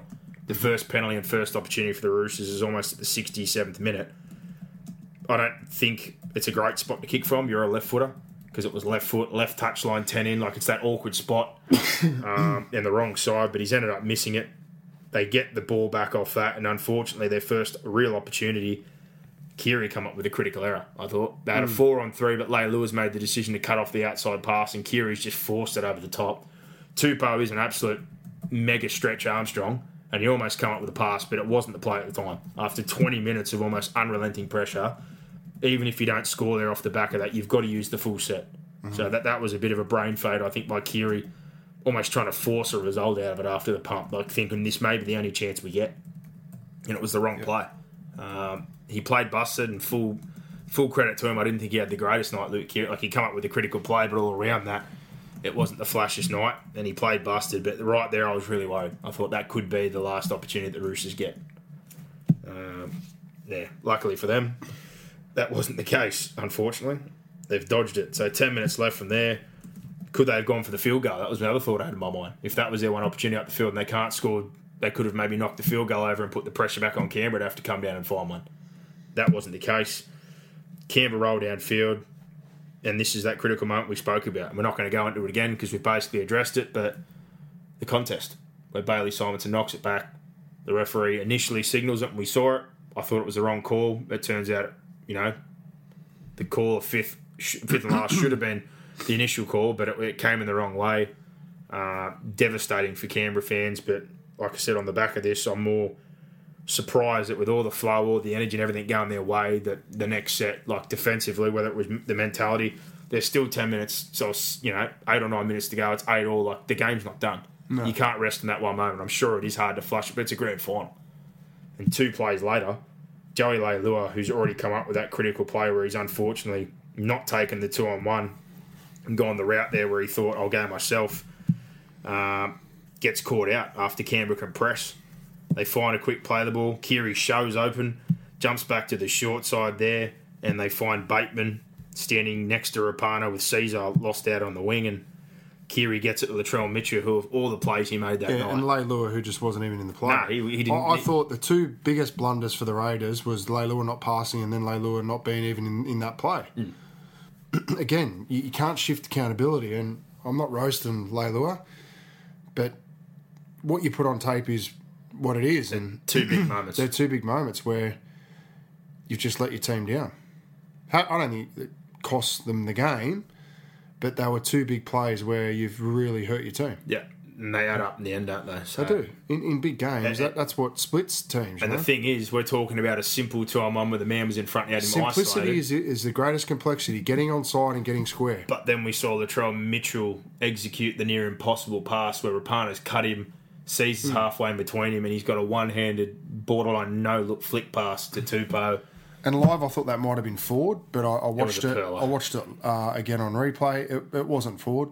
And again, you said I, I just wish he'd be more involved in games, but the quality of the man, that pass in that moment, Andrew Johns, I thought nailed it, and Thurston nailed it. Like he wasn't sighted all game. He, didn't wasn't. help his team out out of yardage at all. But when the big play was there to be made, he made it. And I tell you what, Keary, like I said, I didn't think he had a crash hot night. Obviously, played busted. They got him in defence a couple of times. I went past him, but again, come open, duck back in behind, saw that they were a bit lazy and they didn't tie in because they were a bit tight in the middle.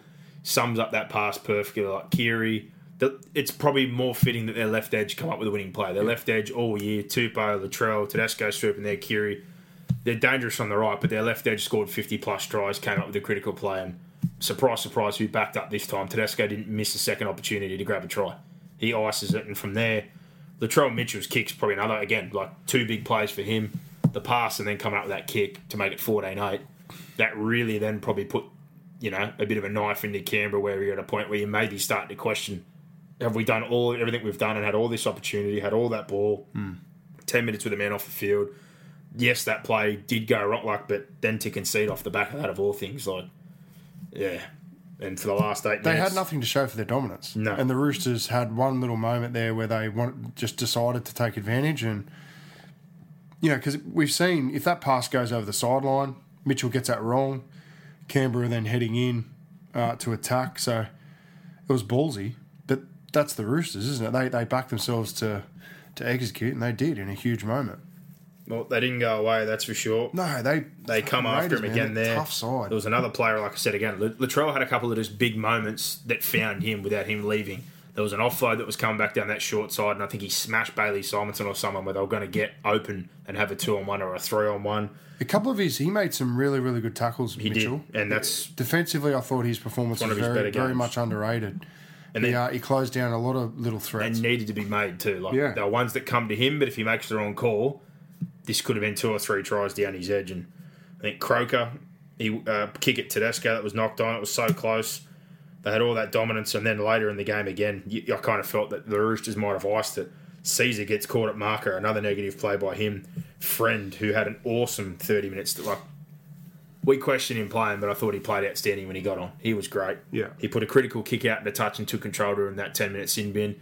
He was very good defensively, as he always is. He provided plenty of energy. And Then late in the game there, isolates the marker, gets a one on one, put Tedesco through a gap there with Horsburgh and Guler having to tie in, and Bateman come up with a cracker save. And on the back of that, Cordner, he put a kick in the corner. It should have been a half, but they put Canberra two metres out, one minute, metre in from touch with three minutes to go. They basically had two sets to go from that. The next set, they can't come up with much. Jack comes up with a, a decent kick and smashes Tedesco, like wipes him. If they could have got an error there, maybe we see something. Keary makes another kind of poor decision of the game. He kicks the ball into Bateman off of pressure and gives him good field position for the last set, but they scramble their ass off again. They cover up from the late lure. yeah. They just Canberra didn't go away, but despite it, what I said, what anyone thinks at the back end of this game, I just I can't take anything away from the Roosters. It was a reward for toughness. That was a Yeah. tough win, an absolutely tough win. they were outstanding. Um, I enjoyed it, like I said. And look, Canberra, like if you if you told me that they were going to get, you know, those statistics, the Roosters playing that way, all those opportunities. I know they got a couple of calls which were questionable, but I thought the Roosters did as well. Uh, look, I, I really would have fancied Canberra's chances of winning, but the Roosters, that's one that they've just absolutely earned. And I thought that Ricky Stuart nailed that. He, you know, no referee goes out to make an error, no, and he's spot on. And he also said, um, you know, I don't want to take anything away from the Roosters because what they've achieved is something that's nothing short of incredible, and he's spot on. that's how I'd sum it up. Tough, an, an ugly game.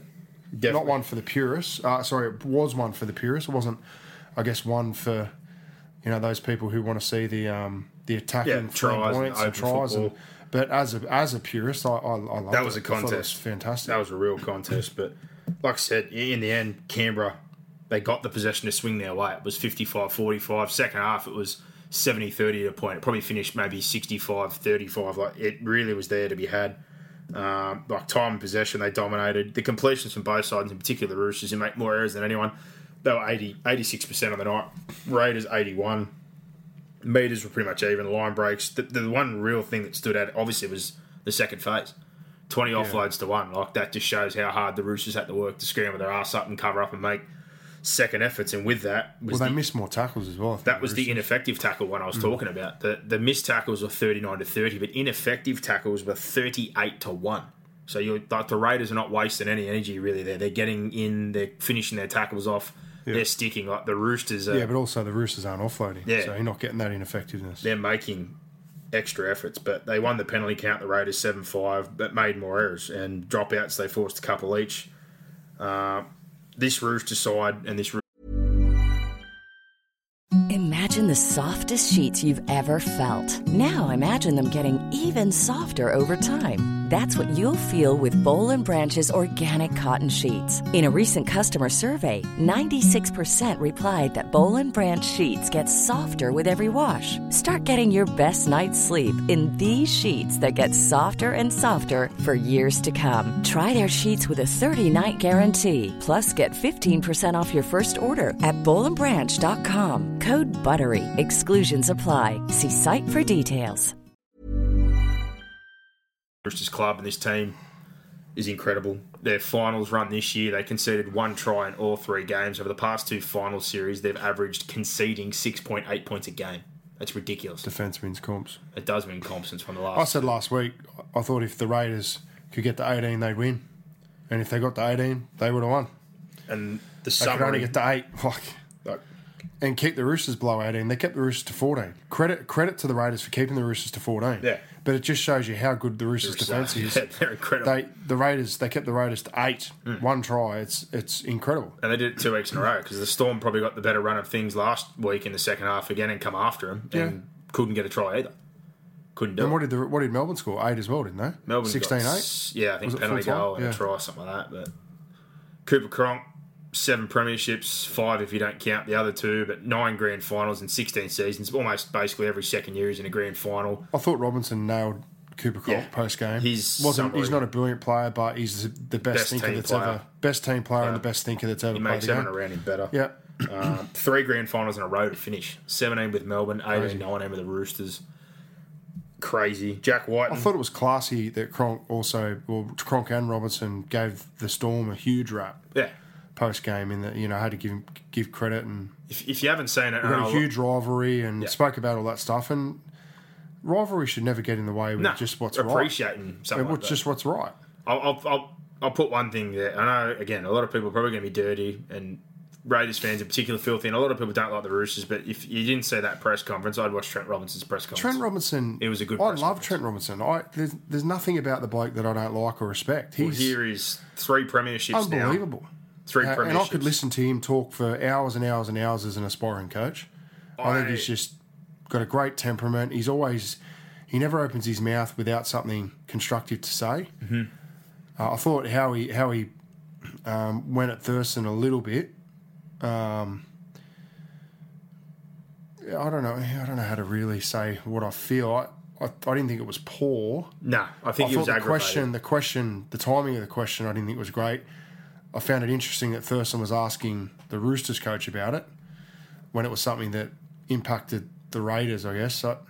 It was just a little bit awkward. I would probably describe it. I- Awkward, awkward. The question was awkward, and I think Robin uh, Robinson felt awkward having to answer it. And I think he was frustrated. timing, yeah, frustrated that that was going back to be the, point I'm making. Like, if you actually watch this game as a neutral and you don't just hate the Roosters and you weren't like the center, if you're just like us and you just watched it for the sake of watching the game, I understood the frustration because again, like all this controversy to me is just overlooking the fact that they absolutely busted their ass to win this comp. Yeah.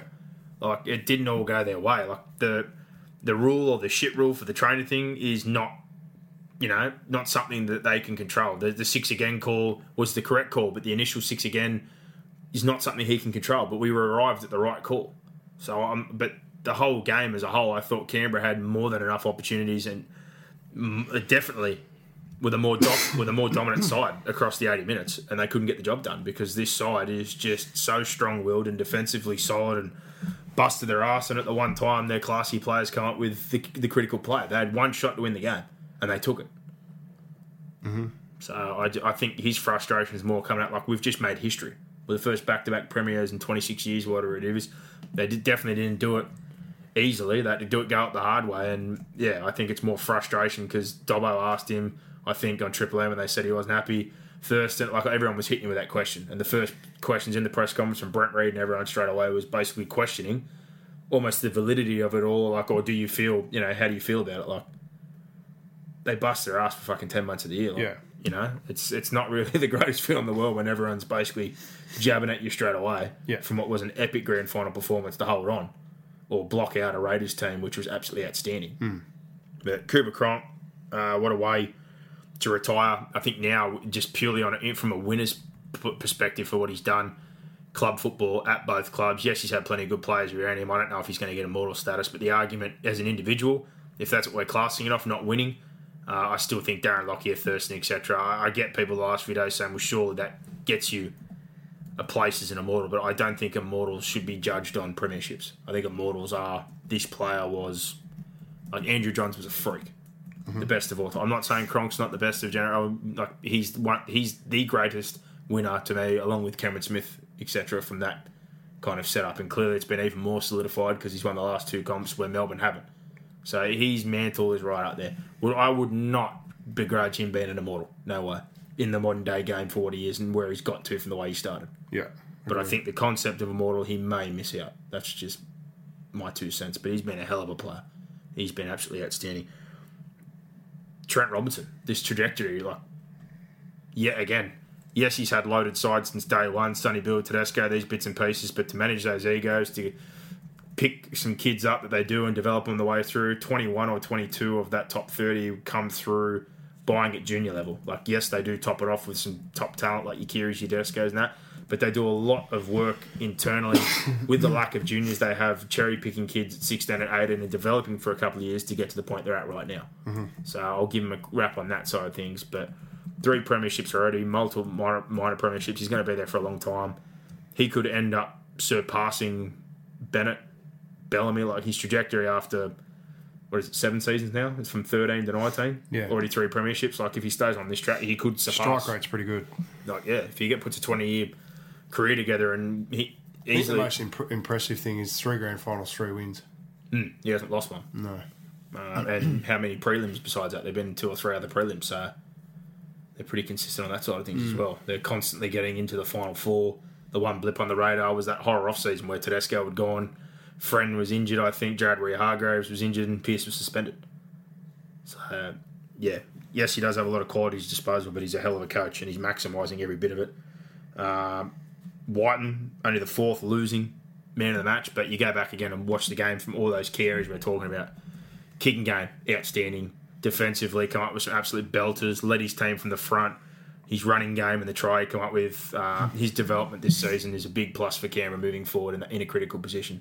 And I guess for them, more critical is a new half partner next year in George Williams, who I still haven't watched enough of. I don't know how much of an upgrade it is from a Sezer or what, what kind of role he's going to bring. From the bits I've seen from international footy, he seemed more like a runner to me as well. Um, he's got some ball playing in him. He's more keen to probably engage the line than a Sezer, but I, I have, probably haven't seen enough of him to judge his ball playing. You'd probably know a bit more than me, but I think that'll be something they'll have to work through maybe the first six to eight weeks of next year. Yeah, that's a big change for them Yeah. On these both these teams though moving into next year, the talk is can they three-peat? I think the big question mark is how quick does Flanagan develop? Do they play a bit differently? Do they have more attack down that right edge with him there? And then on the flip side of that, the talk around Jared Waerea-Hargreaves potentially moving on. If Jared Waerea-Hargreaves leaves this club and Tetevano's on the way out, they've definitely got still an exceptional top 30 squad, but Jared Waerea-Hargreaves is a huge loss Yeah. if him and Tedavano were both to go, you're saying that Liu and Taukeiaho probably start. Nat Butcher's obviously going to get more minutes, but that means next year there's a lot of pressure going on to Tupouniua, Poasa Faamausili. Like some couple of their kids are going to have to come on the bench and not just fill jobs there, they're going to have to be exceptional off the bench because it's having a knock on effect everywhere. They've got the quality to fill the starting spots with two Kiwi internationals, but it will hurt their bench. And then you've got a young number seven who's definitely not Cooper Cronk. He could be anything. This kid Flanagan comes through the twenties, one of the best halves we've seen. But that's not going to be something that develops overnight. So they've definitely got some stuff to work on. But I have no doubt they're going to be a top four side again. That's my opinion. Yeah. Canberra, I think, have got huge upside. And if I'm a Canberra fan, I'm excited for next year. I did not see this coming. Neither of us had them in the eight. I bought into the top four thing, but maybe not being a premiership threat. But if George Williams comes in as an upgrade and they can figure something out and be potent on both sides, their forward pack has been very, very good. Papalii went next level. The Poms, they got to resolve this Bateman issue. Hopefully, that's not something that drags out or turns ugly. Charnze was excellent. They need to get someone in to work with him on his passing game to add into that, so he's a bit more threatening from the back of the field. Guler and Horsburgh. Horsburgh in particular, the back end of this year was excellent. His bench impact is outstanding. Guler, people forget also only twenty. If you get improvement from those guys, you've got two excellent interchange players straight away. And Hudson Young, once he's off his suspension, showed us this year that he was going to be a part of that bench. Hmm. He needs to stay clean. If he can, there's three exceptionally good interchange players, in my opinion, which already improve the Canberra side. Uh, I think the only real questions for them as far as moving on, that we're hearing that Rapana's going to be moved on. The two years prior, you wouldn't have taken many other wingers in the comp. This year, after injury, I don't think he was as good. I think he started to find some form. But if he wants the money that they were talking, six, seven hundred at the start, which he knocked back, now they've had to upgrade players, they can't pay him. But for them, you've seen what Simonsson is, and you've seen Cotric playing the centres. I'd be happy with that if Leilua goes as well. I love Joey Le- Joey, Leilua. No one is as damaging or dominant with the football, but the rocks and diamonds and the best and worst, and we saw it again the other day. I'm pretty sure they'd be happy with more consistency week to week, even if it's a seven out of ten from Cotric and Simonsson. And on the back of that, they have two cheaper options in Matthew Timoko, who played 20s in New South Wales Cup as a 19 year old, and Harley Smith Shields, who's another kid who pushed all the way up the cup already. So they've got two very young guys who are already playing cup level football and 20s level. Um, so I, I think there's improvement in both sides. I think Canberra, again, and in general, the competition for anyone listening to us, right, I don't really see a lot of change probably towards the top end of what's there. Like you can't really like unless Cameron Smith retires from Melbourne. I think Melbourne are up in the top five, six teams again. Yeah. Manly, if they stayed healthy, I think could have pushed for the grand final. Parramatta don't really lose anybody of any great note, and they've got a couple of good kids pushing through as well. You've got you know the Raiders, Roosters, like we just spoke about. Souths, I think maybe a little bit of a question. I don't think they've got much movement as far as anyone they can buy, and they've lost George, even though I don't think that's a big thing. But they're going to have to find improvement somewhere or find a kid or two, obviously. Yeah. But a lot of the top end, I don't see changing. like what, what's threatening from the bottom? Like I know we're a long way away, but I don't see your mob. Unfortunately, Titans. I think the Bulldogs will be awfully competitive, and if they start that way, could be a team that is right on the fringe. The Tigers have still got a cap drama. There's not going to be a lot of ins and outs there, so I think depth in their situation is going to hurt. Newcastle, that's fucking God knows what's going to happen. We've seen the drama at the back end of the year. They're a new coach. They're getting Brayley. They've got plenty of good kids, but we've seen it go nuclear. So that's going to need a big turnaround in culture, attitude. Like there's a lot of question marks. I think the Cowboys, the Valentine Holmes thing, we don't know about. So I really do think right now the four or five teams that were at the top at the back end of the season are likely to be there again, hmm. given movement, what they showed, etc. And the coaches. It's generally the better coaches are always ones at the top. Bellamy, Robinson, Des Hasler, Bam Marias, Stuart in this squad, etc. Wayne Bennett. You think they're always going to be somewhere near the eight or in the eight. So for Canberra fans, uh, I hope this is not 2016 where they were one short and it falls over. I think this group's different, and I think they've got improvement. So look out for the Green Machine 2020. I think they should be a legitimate premiership threat and improve. And there you go. That was massively in depth. Quick summary of the other two games. I uh, don't want to spend a lot of time. So we're doing final fan questions for the year. We're giving you a massive dose here, and then we're going to have one last show to finish off. Obviously, our season reviews and our awards box set, but we don't want to be doing questions then. Um, the Jets Bears game, the state final, was a pearler of a finish. Well, the Bears were the best team for 70 minutes, probably. you know the funny thing, like the Jets had more of the possession, more of the dominance, but like you said, with Trindle and some of the late injuries that a couple of guys have to pull out, uh, their attack struggled. They just looked a bit sideways. Sideways. They couldn't really get it going. Toby Rudolph, who come down from Redcliffe and signed with the Sharks this year, the poor bastard did his ACL last year in this game for Redcliffe. Probably would have played some first grade. He had a corker of a game, 230 plus metres. He got them out of the match. And Jackson Ferris, the centre, has scored the two late tries for the Jets. He's only 20s eligible as well, playing cup this year. Like that, that side, if you're a Sharks fan, as I've said all year, riddled with young 20s players for them. Billy Magoulias, who's played six the last couple of weeks, He's been great. Sione Katoa, I'm a big fan of. He had some moments. Muli Mulitalo, obviously a bit emotional uh, of a player, but he's exceptionally talented. And Will Kennedy, the fullback, I'm surprised there hasn't been a club look to pick up Will Kennedy for a depth option, but they found a way. And it was crazy the way it came about. They were coming after him for the last 20. Burleigh were absolutely cooked. You pointed that out. They're on their line. They were laying down. Their orange shirt was on the field every two seconds, stopping the clock, and they were struggling. Um, Jamal Fogarty, after they conceded, who had a cracker of a game and he won the Queensland Cup Player of the Year, he kicks the ball dead off the kickoff, invites him back down. And Trindle, who had a Barry Crocker with a boot and a game in general, throws an interception, you think that's game over. Yeah. And then Magoulias two weeks in a row did it in the cup final, puts a chip kick in again. Three Burleigh players there. There's no way Ferris should have got that ball, and he did. Well, it had to bounce one way, and it bounced It that way. bounced straight to Ferris. So insane finish, but uh, full credit to the Jets. They would have been higher up in the finishing stakes. They slipped in seventh spot for the cup there, but the, as we know, the knock-on effect comes from the NRL side. The Sharks were picking from it all year. They got in late, and then they ended up going on to win, and they were missing Flanagan, Jack Williams, or another one of their heart, like multiple other players they could have used. So uh, it's a hell of an effort from them. Burleigh, they've got a core veteran group there. They've been there for a long time. Salima, Luke Page, etc. Jamal Fogarty.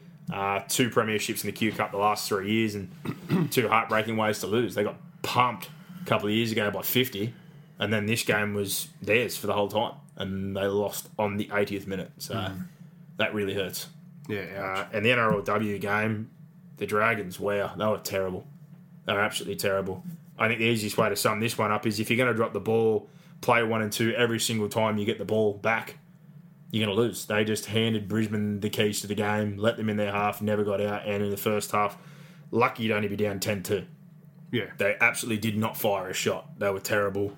Uh, Brisbane, as they have been all this way, consistent, and a huge out for them before the game. Their fullback Chelsea Baker, the Queensland representative, was out of the game. They had to put another replacement in there. Didn't affect them at all. Brigginshaw, as she's done the first two years, this competition's controlled everything. Uh, they get plenty out of their outside backs. Amber Paris Hall, the big middle, she's outstanding.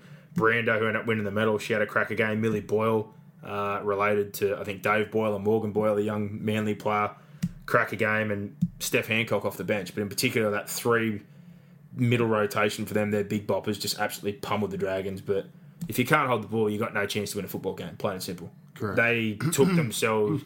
It's not taking anything away from Brisbane because they clearly cut them to pieces, but they just they couldn't have invited him anymore.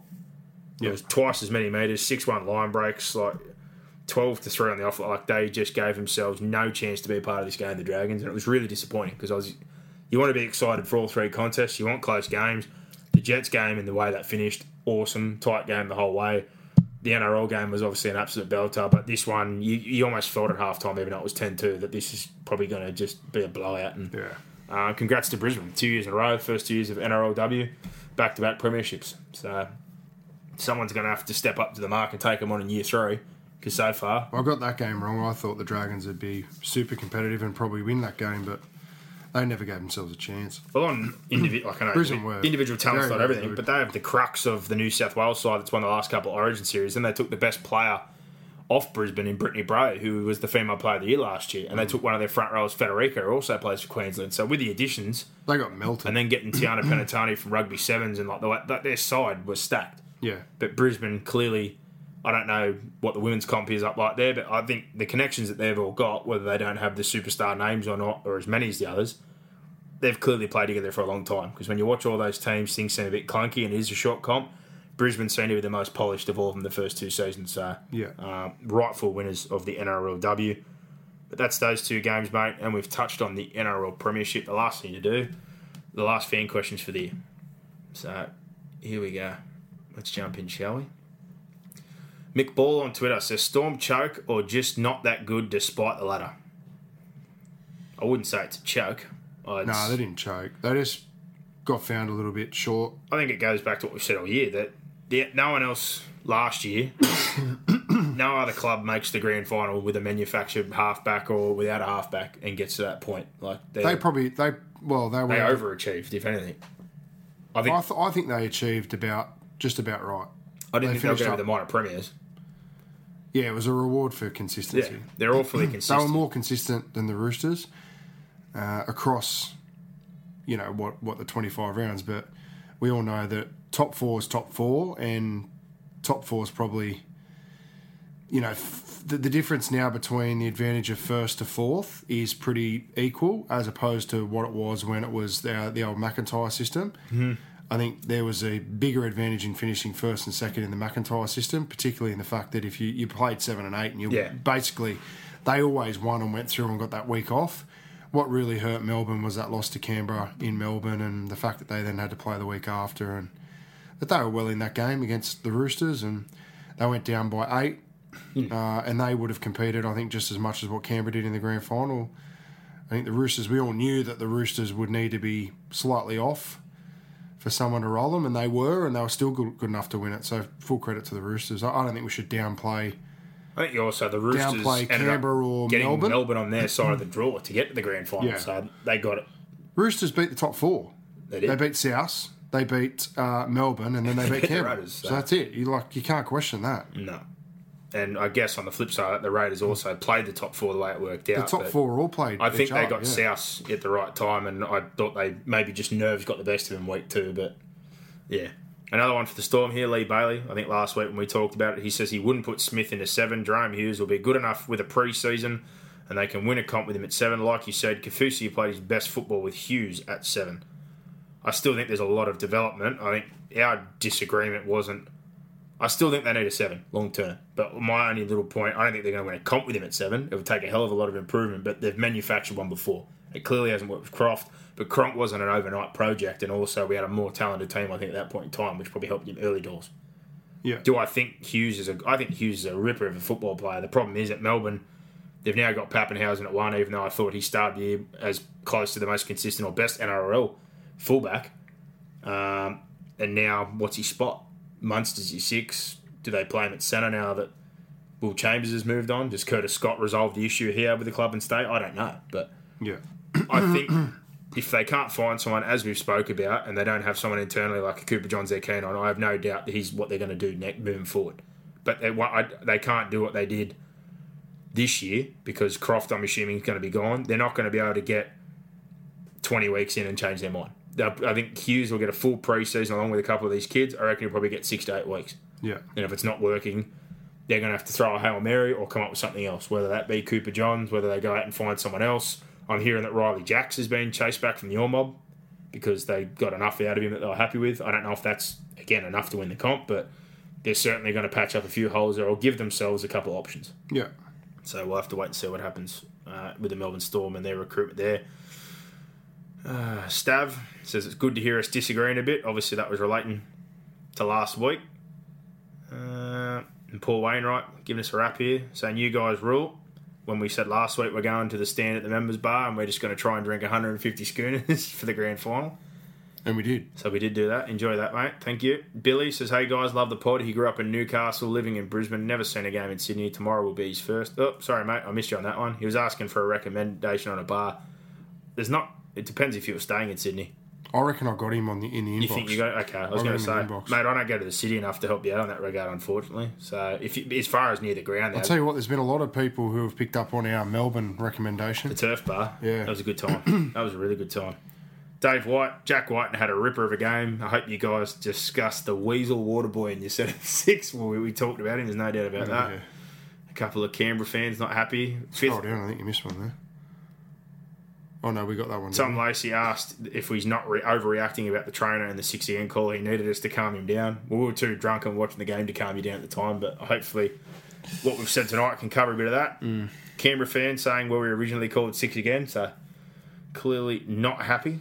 And the same fan, or one of the fans not long after, saying, will we change our name to hashtag 6 to go? No, no, we we won't. won't. We'll stick with what we've got.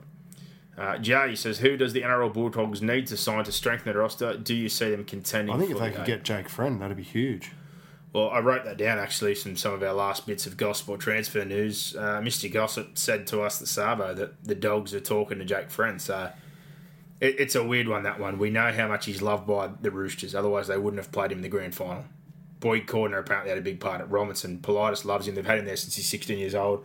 He's already come out today, apparently, and said, I can't see him anywhere but here at the club. So uh, whether it has to come from Jake's side of things, if he feels like sharing time with Verrills, or they tell Verrills he's going to have to take a back seat for a year or two, I don't know. But if he stays injury prone next year and struggles and only plays five or six games again, I'm sure they're going to get to a point where maybe they do move him on. Maybe this is a cap decision that comes and they have to sit down and be real about it if they want to keep Jared moving forward or someone else. But there's a decision coming soon or in the next 12 to 18 months. If it's not this season, it's going to have to be next. But right now, who should they target? There's not a whole lot left on the market for the dogs to pick up. Uh, the one or two buys they did make helped their top 30. I don't think it dramatically changes their side moving forward next year. I think the most important thing we've said this 100 times is next year they're debt free from the salary cap. They get all their money back. So next year's market with the amount of talent that's coming off, and there's a lot coming off. Uh, they need to be more. I think next year is another year where I'm happy for the Bulldogs just to compete. And I know that sucks for their fans, but their purchases next year are huge moving forward to the 2021 season. Well, the biggest thing is don't rush into signing Yeah, people. this Just is do what- what you're doing yeah. now. And this is Wait my for the right now, person like- to come up at the right price and pull the trigger. They can't panic buy. If someone becomes available for the right price in the off season, say be. But right now, for what's on the market, just wait Yeah. because they can't get into this dilemma again.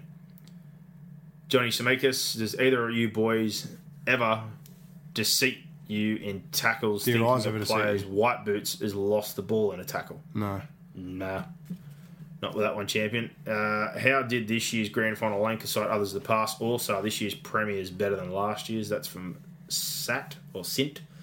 I think the Roosters team last year, with the way they played, in particular on the grand final and how slick they were, would have beaten this year's team, like Brock was saying. But this year's team had to overcome a hell of a lot of adversity. I guess the changes in this lineup this year were what Matterson hmm. and Ferguson, and they swapped that for Morris. So out of Morris and Ferguson, the form they showed, I think probably, you know, that's a pretty close matchup.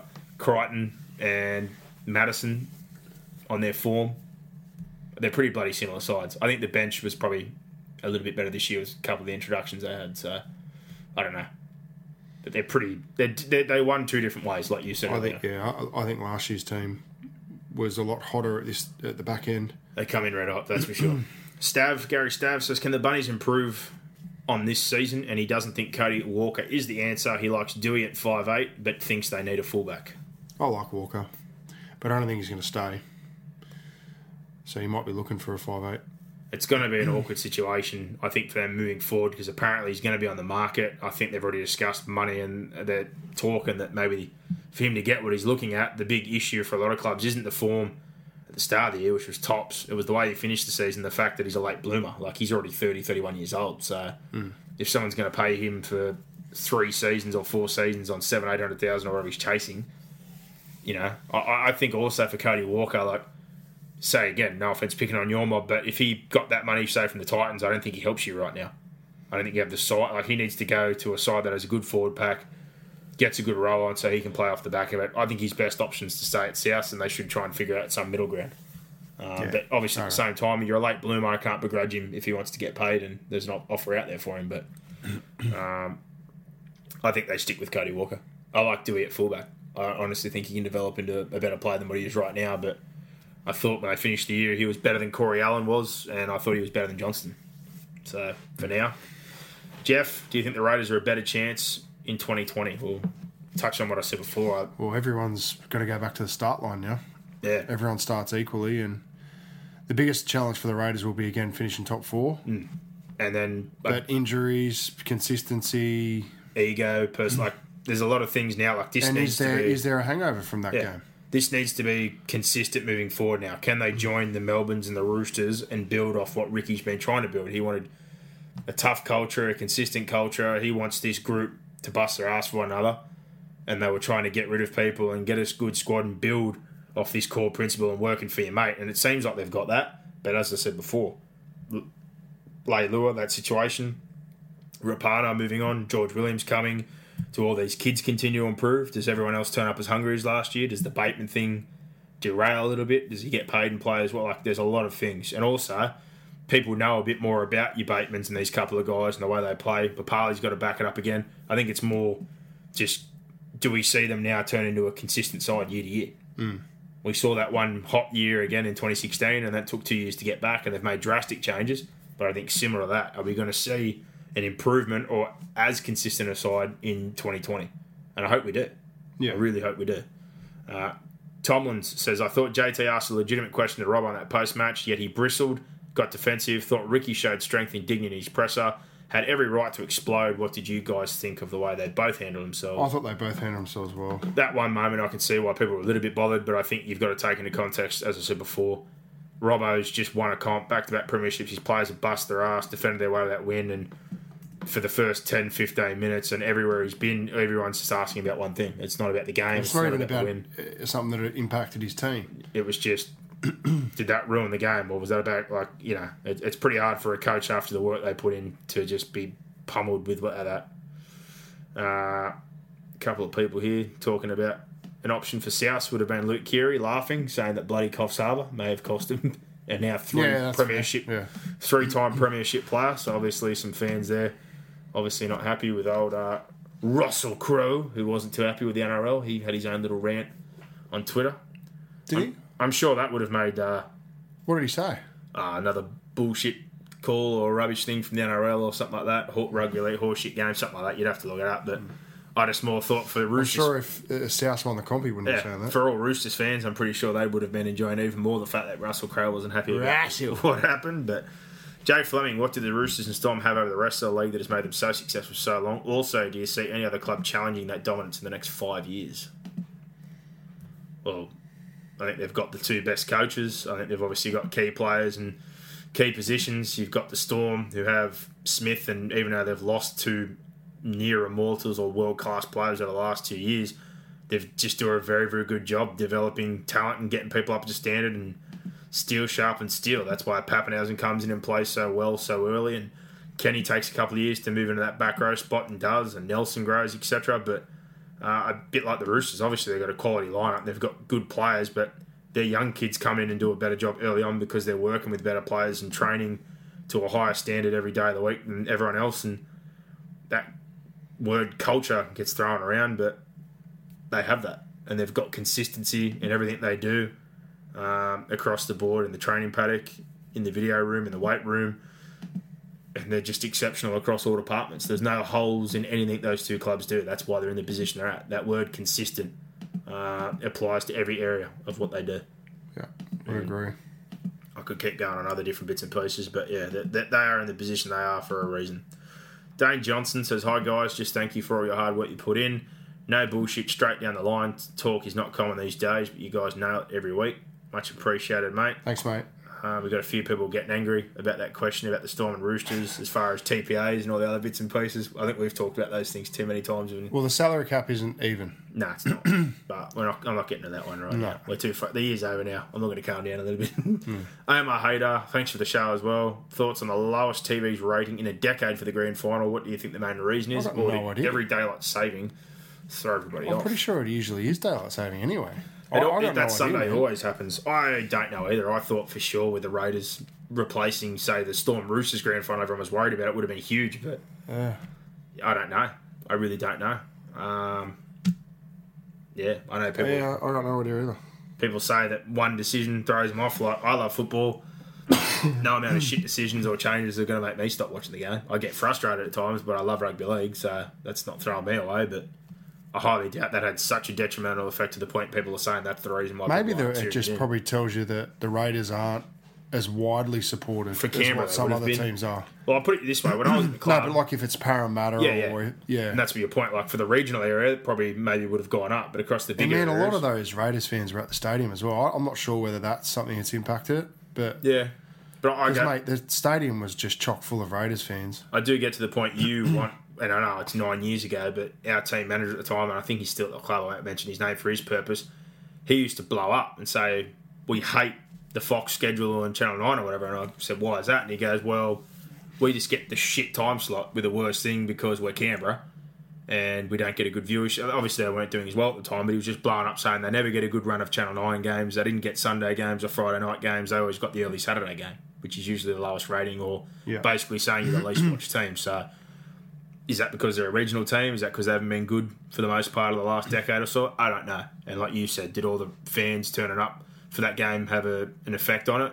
Or possibly, again, it's because they're that kind of a regional team like Newcastle that a lot of people elsewhere weren't interested in the game. Hmm. I don't know.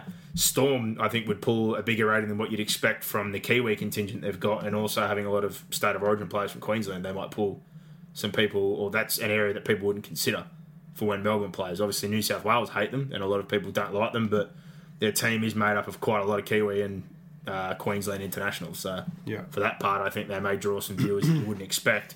Because I think a lot of Queenslanders would have them as their second team, given the players they've had in the past. Could be completely wrong on that, but Yeah. there's also a heavy uh, Kiwi contingent, but not sure, mate. Hopefully the, the ratings stay up because the TV deal's coming around in the next couple of years and they don't want that to be too far down. Luke Smith, thanks for the show, guys. Love your work. If you're Peter V'landys, what's the first thing you'd do day one of running the game? Uh, well, I'd, I'd get in and look at those few issues, uh, implement some new rules. Seven tackle set. Look to drop the mm. interchange to six if they can find a way. They, they apparently they've done a study and they reckon it's not the go right now. They're not going to be able to do that straight away. I think that's something we've got to be working towards. The touch judge thing, I think probably for V'landys and the main part of things, just trying to financially get us some assets, try and find a way to build some bank and put the NRL in a better position. And then on the flip side of that, trim the fat. There's all these people with job titles and things we don't know about, mm. and stuff ups like one that we've completely forgot actually with a Waerea-Hargreaves supposedly getting the Clive Churchill medal. Think like, what the fuck are some people doing in the NRL? Like it's an absolute farce the way some things are done. But there's plenty of people with job titles or jobs that probably aren't justified. The best thing I think I can say, Luke, and this is what everyone knows about V'landys from what he's done at racing and everywhere else, he doesn't deal with dead wood. People are going to have to justify what they do or why they're there, and I think there may be a bit of a trimming of the fat and some wages from the top, and a lot of jobs that people don't know why they exist. Yeah. So that immediately puts money back into rugby league, grassroots, and all those key areas. So hopefully uh, that is the case in the end. Chris Hayward asking how should the NRL enforce player contracts? This is obviously one of those areas again they're going to have to address in the off season. I think it's obviously probably things need to get tighter as far as breaking contracts. The trade windows that we've talked about, Brock, a million times is something that need to be addressed, or at least two periods a year or three periods a year, whether it's start of the season, middle of the season, and end of season for players to be transferred for other players or contracts swapped if you've got space and another club's happy or cash exchange. I don't know what, but something has to be brought in. As far as regulating all this and moves and player switching agents, I think the biggest thing that needs to be locked down is the regulation of player agents and the Yeah. power that a few in particular have. Like Isaac Moses, fucking borderline hijack grand final week this week with the Bateman thing. As soon as you got control, we know that he's had that effect at the Tigers when he had those four key players. Is he the one again, or is that someone else I'm thinking about with Seabold or the Brisbane players, or is that Ayoub? I forgot. no, I think it's Moses. But again, like like that's fucking ridiculous that one player agent has so much power. oh, I think it's Moses. Sorry, There needs to be more regulation of that side of things. That needs to be tightened up as well. I don't know. I I try and stay out of all the play. You know me. I I know that, but like it's pretty hard to avoid these names when they pop up all the time. I get it, It, yeah. it seems to be that a few of them run. oh look, and I get phone calls. Run the game. from them, but I you know I never get phone calls seeing how I am. It's always wanting a favour. Um, or wanting information, so That, that's that's an area that certainly. I, needs to I be try and keep them absolutely at arm's length. Yeah, there's not a lot of good ones that you'd want to deal with. That's for sure. Uh, Dominic Coogan says current favourite forward and back. Favourite forward, I still love Jared. I really favourite do. back Tedesco easily. I love Jared. Jared's a nutcase. There's not enough just psychos left in our game today. And as a Melbourne man, I do. I, I've had a soft spot for a long time for Jesse Bromwich. I don't think the last couple of years have been his best. Nelson's back half of the season and how angry he got certainly uh, made an impression on me. I'd probably go with Cameron Murray. He'd probably be my favourite. Well, we had that fan question during the year about who would be an immortal over the next 10 years or captain Australia or New South Wales, and they gave us two or three names. I did say Murray, but you've made a good pick there considering it's 10 at night right now, and I'm not thinking too straight. He's a gun. He's he's fun to watch too. He's not just your, you know, I'm a straight up and down a guy that you appreciate what he does. He ticks all the boxes, and he's Yeah. super young. He's a hell of a player. Uh, outside back, I'm probably with Brock. It'd probably have to be Tedesco. Tedesco's a freak. Again, on a, on a home front though, I was very, very excited what I saw the back end of the year from Papenhuyzen. Hopefully that continues to build up, and that'll be you know something I really look forward to. Matt Greeno, how does the six again call rate against the flag up then flag down call that saw the Raiders it last year? The NRL officials admitted they were wrong then. Why are they sticking by it? Ultimately, right call when it's not what fans are angry about. Fans are angry that a ref made a call and changed it after we've been told a million times. Refs can't change a call. Well, Matt, Well, yeah, especially when you look at Vunivalu and um, the Melbourne one in week one, where they didn't change a call and they had a lot of time to do it. So. I think again, it's just inconsistency around the decision making process. This one was different because it was open play and there wasn't a stoppage in order to, to make that change. I guess they had to do it on the run. So I think the bigger howler is the Vunivalu one for me because I had so much time to change it and it was clearly the wrong call.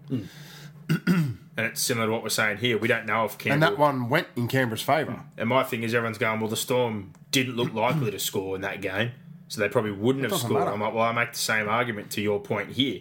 The correct call was made as far as it did go back off a radar, so it shouldn't have been six again. Yes, you were done with the one play, but you can't say that you deserve the six again wrongfully, and we don't know if you would have scored. You can't say you would have scored. Like We don't know whether don't- Melbourne would have. You don't know. we don't know if they would have, but they didn't get the chance to. But on Yeah. the flip side of it, I thought thing. the correct call was made, so you should have got a chance to get a repeat. Melbourne were robbed a play. set. Canberra were robbed one play. Hmm. but it wasn't a grand final. I understand that probably Doesn't matter. exacerbates it even more. But, But if yeah. they score, Canberra then are in a totally we've different denied the path to the chance to grand watch final. it, and we we're denied similar here. We've denied a chance of Yeah, uh, them putting that play in. But I don't agree that people go, oh, that should have just been six again because it's the wrong call. We got the right call. We just got there the wrong way, and it's Yeah. caused heartache. And I, again, I'm 100 percent feel the pain of the Canberra fans. I really do. Uh, Scott Fisher, any idea how the NRL can even up third parties? Really undermines the salary cap. At the moment, it seems Uncle Nick the Roosters do a fine job. PS when Cronk signed, everyone was asking how they could afford him, and we were told he took unders because he wanted to move to Sydney. Now retiring, we are told he's freeing up a mill a season. Doesn't add up. Well, he was a straight swap for Pearce, who was on about nine hundred thousand at the time. So, along with him, Sean Kennedy, Connor Watson, they did have to let some guys go to bring them in. So th- there was justification as far as the money side of thing goes there. Uh, obviously, last year they let Ferguson, Matterson, a couple of guys go. There's no doubt about it that they probably hold on to a couple more, mate. I'm not defending that than others do because of the third parties, but it's one of two ways. Me and Brock have said this a hundred times. You either scrap third parties altogether and everyone plays on an even playing field, or I think all the third parties or all their extra sponsors get bundled into one big pile for all the clubs or external things from the game and they get distributed evenly. And if you make a decision to, you know, put that couple extra hundred thousand dollars into one or two other players, or whether you spread it across three or four others to keep them, that's your decision. But yeah, I, I don't know how they fix it other than one of those two ways yeah. or they increase the salary cap a bit with external sponsorships, etc. Um, and again, people can make a decision about how much they want to spend on key positions or key players or whatever. But yeah, it, it's never going to be a, a level playing field. Why third parties are sitting out there in the wind? They have to declare them. They are supposed to be above board. Yep. Um, but there's no doubt about it. A couple of clubs are in a much better situation with that uh, than a few others, and it helps. It really does help. Andrew Kirk, thanks for the year, lads. Been awesome getting your insights every week. Best footy podcast going around. Much appreciated, mate. He says, after Leilua's bomb try, in your opinion, are players being coached to take the contact and look for contact when they offload too much? Quick hands will always win. Mate, in this situation, he definitely wasn't coached to that. I think he wanted the glory, to be honest, of trying to score that try in a grand final. Uh, it's a pressure moment. Some people get the blinkers on. You know, I, I can't complain or judge in that situation. But if you're a centre and you get a two on one, nine times out of ten, your best option when you've got that winger held up is to pass. And he's got a quality partner outside of him who's played for a lot of years. Uh, It's a simple two on one. He should have executed the pass. I think he just wanted to try and get the try. And once he uh, kind of got his arm free and he was under pressure, he tried to offload and it didn't work out. Yeah. Um, end of the day, again, under pressure, I can't judge it because I'm not one playing an NRL grand final. But from a coach's point of view, I would have been fucking filthy that he didn't Killer. take the easy option because that that there is, yeah, it's a massive massive play in the game. James Hughes, his teamwork and leadership aside, did Cronk do anything in either the 2018 or 19 grand finals? I feel if other superstars had those quieter performances, they would have been slammed. Well, I thought in. I, I thought he was excellent last year. last year his influence was obviously, you know, His influence was huge. he was almost a decoy or a bit of a, a mental thing for Melbourne that he was on the field. They He was Trent Robinson on the field. on the wing. He got him around this year. Yep, uh, you know he defended, did his job there. Kicking wise, you know, there was nothing exceptional in attack. No, he didn't create much. Like it wasn't a great game. I don't think, like I said, I don't think either of the halves had a real great effect on the game, nor the spine for the Roosters in general. I thought their their two forward, uh, their forward pack in particular, those few players you mentioned, Waerea-Hargreaves, Radley, etc., had big games. Taukeiaho off the bench. Verrills had a good impact in his stint, but they're, they're two wingers. Their set starts, their saves. Uh, yeah, it was actually quite weird that the spine didn't have as big an effect. Keary come up with a critical play, obviously, as did Verrills at one point, but their overall impact and control in the game for the Roosters, no. Like Tedesco's numbers were still big, but you didn't feel him have a giant impact on the game. Backing up for the try is his job. You can't say like that's, you know, oh, he iced the game. Like that's his job. He needs to be there. He didn't break the game open at any point. So if anything, again, I'm more impressed they won the way they did. A lot of their key players were taken out of the, the equation, or their strike players. Um, but Cooper Cronk, mate, it's more, I think, what Brock said earlier and what Robinson said. It's the stuff you don't see or you can't quantify in value. There's not a value they can put on what they've got out of him for club, for culture, for the learning for those key players, things they're going to take moving forward, what Robinson's learnt. Um, I think you know, I, I defended kind of when they let Pearce go that I thought it was the wrong idea um, at the time. And much like Brock, I got to eat humble pie. Whatever he's done, it's been a bigger effect than Cooper Cronk, the individual in the football. It's had a bigger impact on the team and the club as a whole because they've gone on to win two premierships they couldn't win with Mitchell Pearce. So I think that speaks enough volumes rather than his play performance. Well, we've, we've sort of probably argued a little bit about the impact he's had on the Roosters. I, I think he's still got the best kicking game in the comp. Uh, I think his effect on field this year has been to mentor Luke Keary and to make him understand how to manage a game. So next year, and, and I guess the real test of that will be on how well Luke Keary steps into that management role next next season. So what he did in the grand final, he didn't do a lot wrong. Hmm. You know, and as you said, it, it wasn't really a halves game. No, it wasn't refereed to the, bring the those halves into the probably game. makes it a bigger thing for a lot of people when they look at it and go, oh, well, he didn't really put much into the game, then he got put in the bin. Like, Yeah, I, I can see that. it's that- I think that's a little bit narrow-minded. But yeah, it's that overall value. We go and watch the game again and just watch him. If you really want to have a have an opinion on it, I guess you've just got to go and watch him exclusively. And I think the bigger thing, like I said, for Akiri, why I look at him and go, he didn't have a good game at the right time. He come up with the one play that was needed. And the biggest thing is the camera's not on him all the time. You don't see what he does off the ball, Keary come up- offensively and defensively, where Cooper Cooper moves. Like those Melbourne boys, they the way they move off the ball defensively Yeah, is unbelievable. help the yeah. team, like, and then offensively, he's the he's the he's the puppet master. Yeah, agree. Uh, Brett Sharman, thoughts on what should happen if the ball hits the trainer during active play? We don't really have a neutral drop ball restart option, and a scrum gives one team an advantage. I would have a thought a handover to the opposition would be fair. Love the show, and thanks for another great Well, penalty, Penalty? penalty. Why should why should they gain an advantage out of it? What if the, oh, I get back to what I was saying before that? What if the orange shirt's legit, legit treating? If it's an accident And and, he's on his way off the field or he's I don't think you should be disadvantaged whether the attacking half. no, I think it should half. just it should just be like a replay point. bring back the bunny scrum. No, it shouldn't I be a contest for possession. I know. It should just go back to the previous play Previous play, the re- replay. Yeah, a kick. replay the point. Get yeah. off the field, you Mick Mock, or if someone's injured, we need to stop play. But it never happens. It never. And anyone that's legitimately treating is moved out of the way, or is behind play. Otherwise, play stopped anyway. Yeah. Yeah, it's a hard one, but we can't have Shouldn't have been on the field. the other night, that's for sure. That's right. Sean Dennis, what's the best right edge in today's game, and what's your favourite attacking right edge from the past? Well, any right edge with Mal Meninga on it, Yeah, I'd take that any day. Of the, any day of the week.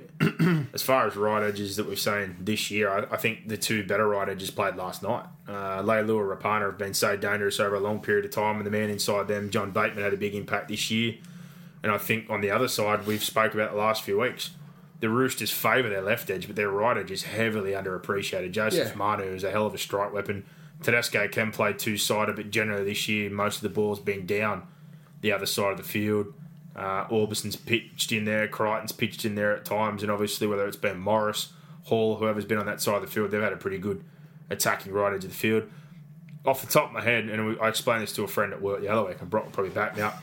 The reason you don't see a lot of dominant right edges is because predominantly most people favour passing right to left. Yeah, There's not a lot of people that pass left to right. I pass left to right, um, but for the most part of all the teams or juniors and everyone you go to, majority of people pass right to left to a left edge. So you'll generally find that most teams' dominant attacking edge is their left hand side, and their better defensive edge is generally that right hand side of the field. Uh, it's strange, but yeah, there is rarely teams that you find are as good both sides of the field.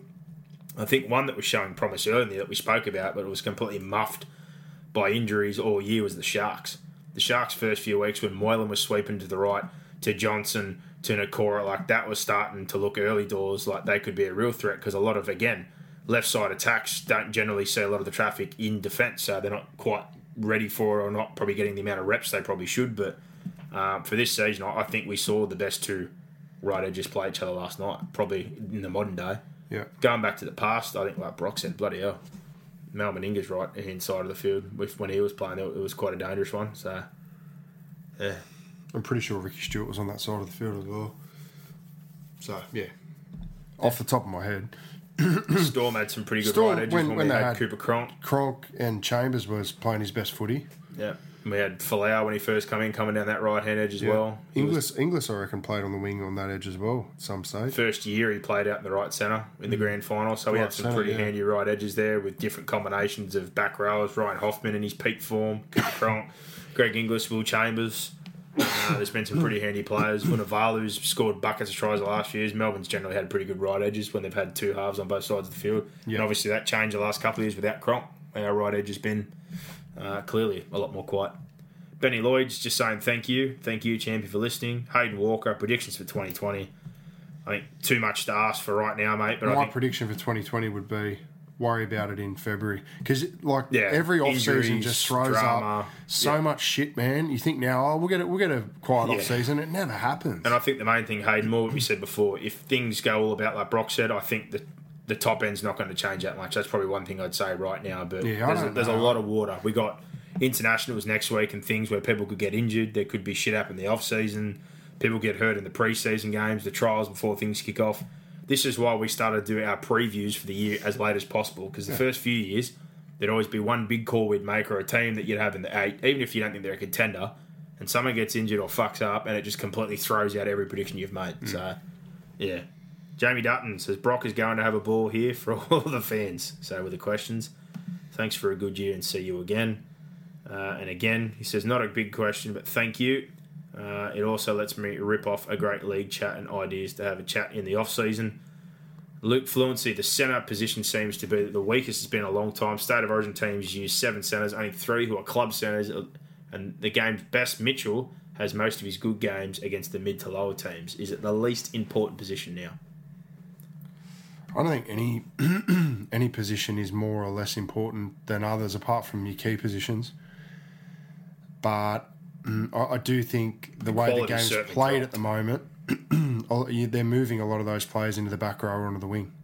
Well, we've said Whereas previously it used to be you'd move five eights, five eights the to the centres, or yeah, good fullbacks who weren't, you know, maybe we second best fullback would go to the centres. Now I think a lot of those guys are going to the wing. We got a few in the inbox that weren't happy during the week as well. Horse shit about the ref. Six to go, but not not listening to the aftermatch shit. Raiders got screwed big time. That was from Daryl. Uh, Stuart Book sent a photo of the two refs holding jerseys. Sums it up perfectly. Roosters jerseys. So again, a couple of people are not happening, and uh, yeah, Daniel Ryan said it's, it's a letdown. You guys might disagree a bit, but I don't care. The refs fucked the grand final. So, like I said before, bro, there's a lot of people that I, I hope they still keep listening. I'm not going to go there they said, but there's a fair few people upset. No, but people are So- also they're, they're sending them at the time, and they're emotional. And and- some of them aren't actually Raiders fans, but again, I, I think Hmm. the overall sentiment. I know a lot of people probably aren't a big fan of, um, obviously the Roosters, but I can understand people's emotion. Sean Chan sent me one a couple of weeks ago, but I didn't really get to it. I think after the back of he said about reserve grade, he said reserve grade finals off the bat he'd like to be televised. I don't know anything about televising games, but I'm assuming the money it would take to get a Fox level production for cut would be expensive, whereas rerunning a panel show is cheap. My counter to that would be play reserve grade, same ground as first grade, only cost extra few hours of staff payments and access to the ground. Obviously, like flag example, no one actually cares about the game as a whole. Short sighted from the broadcasters as well, in my opinion. A few years of consistent exposure, maybe you build a following or more dollar. Well, I'd have to disagree that no one cares about the 20s because Holden and Toyota were putting in big dollar. Fox were getting games and they were rating just as high as. well, I care more about flag than I do the women's competition at the moment because the women's competition is only four weeks. The flag starts and, and runs all year. I think So I I would argue that if we're going to have the women's competition, which is hit and giggle at the moment, four weeks, three rounds, and then a grand final, I would say that the flag deserved to be there just like the cup do. And the, I don't have a problem with the women's game being on grand final day, but to push the flag boys off or you know your old under twenties off. I I think is poor, And and, my and none of those games have been televised. No, and the argument we had for this was no different like the other day. Like a lot of the cup teams now, they're top thirties from the NRL. They've got the best twenties kids move up. Like they're stacked with players that are in top thirties or going to push through and are playing. You Get know, all that. And then under twenties, like a couple of years ago, they were getting money for it. It was being spent. The only reason they really scrapped it wasn't so much the TV dollar and all that. The issue they thought they found it was placing too much expectation on the kids, for one. And there was obviously a few very unfortunate circumstances with players. And uh, the other side to it was, well, why are they playing on TV instead of Cup? Which my argument was, well, they shouldn't have been. Cup should be playing before each Correct. reserve grade game. And exactly, you just hit the nail on the head forget about the rerun of the cheap panel shows. Like, it's not hard to put a fucking cup game before an NRL game. They just stopped doing it, much like they stopped the 20s. Well, I'll tell you this much: Like- the all of the schoolboy games this year were filmed by. Well, hang on, but they were filmed and then called later on. Andrew Voss rang me two weeks after Yeah, for names and for names and whatever because they call it in the studio. and like I said, it wasn't. He was there. They were there for the national final, Yeah. which is fine. But that just makes sense. Like send a few cameras out there, Hmm. Um, even one main camera. You can just you can watch. I'm happy to watch a game off just one camera. New South Wales Rugby League do it every week. They right. used to do it for 20s and Cup. They don't have to put as much exposure into the kids and interview them and put the pressure on that they used to find they had or make them feel like that's more important than Why, reserve why grade. couldn't they? Why couldn't they do the same thing with one SG Ball and one Harold Matthews game a week? Put Yeah. some commentary on it, and away we go. We'd do it. I'd do it. Mate, We'd happily call it and have it on Fox League. I said this the other day to you. Panthers the other year when I did a game, a live stream for them, wanted to do every New South Wales Cup game, and it was going to cost them bugger all. The only reason they weren't allowed to do it was New South Wales Rugby League were like, well, this is our competition, we're in control of It's ridiculous. who controls and does what. And it's like, yeah, but there's not enough games being broadcast. Like, whether it's the 20s, whether it's the Cup, like the whole ground, like ground hiring, that's not even, that's irrelevant. Like, all these games and teams are already there. Play your reserve grade or put the TV cameras there for a couple. Like they used to do it. They were getting money from some sponsors to plug the 20s or for the New South Wales Cup it's sponsored. Sure, it's not that hard to broadcast a couple more games or put a few more reserve grade games before games to put more stuff on TV. Yeah. So, uh, yeah, agree with some of the sentiment there, mate, but not all of it as far as people not being interested. I I think plenty would probably enjoy having a little more football to watch each week. And as far as cost is concerned, in some cases it wouldn't cost them that much because they just need to put them at the same grounds like they used to for the 20s. Uh, yeah, I think that'd be a good idea, but appreciate the opinion. And Dom Coogan, I'm sorry, champ, he sent plenty the last couple of weeks, but he had a big one. That's one we've been through a few times. His thoughts on Sharks to Perth, which we've both said plenty of times we're not a fan of, but he had a dot point plan, and he's like, this is how he thinks it would work. Many people have told us ways they think it could, but he says they could play three games at Shark Park and pack it out. Make sure Magic Round game is an away game. That way, it's pretty much the same as most NRL clubs take two home games away from anyway. Number two, he says they still play every third week in Sydney, so offer a three game membership to away games around Sydney. Three, the Sharks, it's a good fit for Perth because they're a city of the sea and notorious for Sharks. Four, it allows them to stay in the comp, retain most of their identity, expand our game, ensure their future. And fives, as a South fan and member, I could handle this kind of move if it was done right and ensures the future of my club that became so close to losing. I could also see merit in playing more South games at the Central Coast and securing supporter base up there, considering they play away at ANZ. Thoughts? Yeah, I I think what's going to happen is one club's going to get into a financial pickle, and then they're going to have to work out the best way to either make that club insolvent and start again in Brisbane or wherever it is, or uh, look at relocation. But I, I don't see how they move any team that is financially viable and has a supporter base. I think it's just it's going to hurt people and push people away from the game.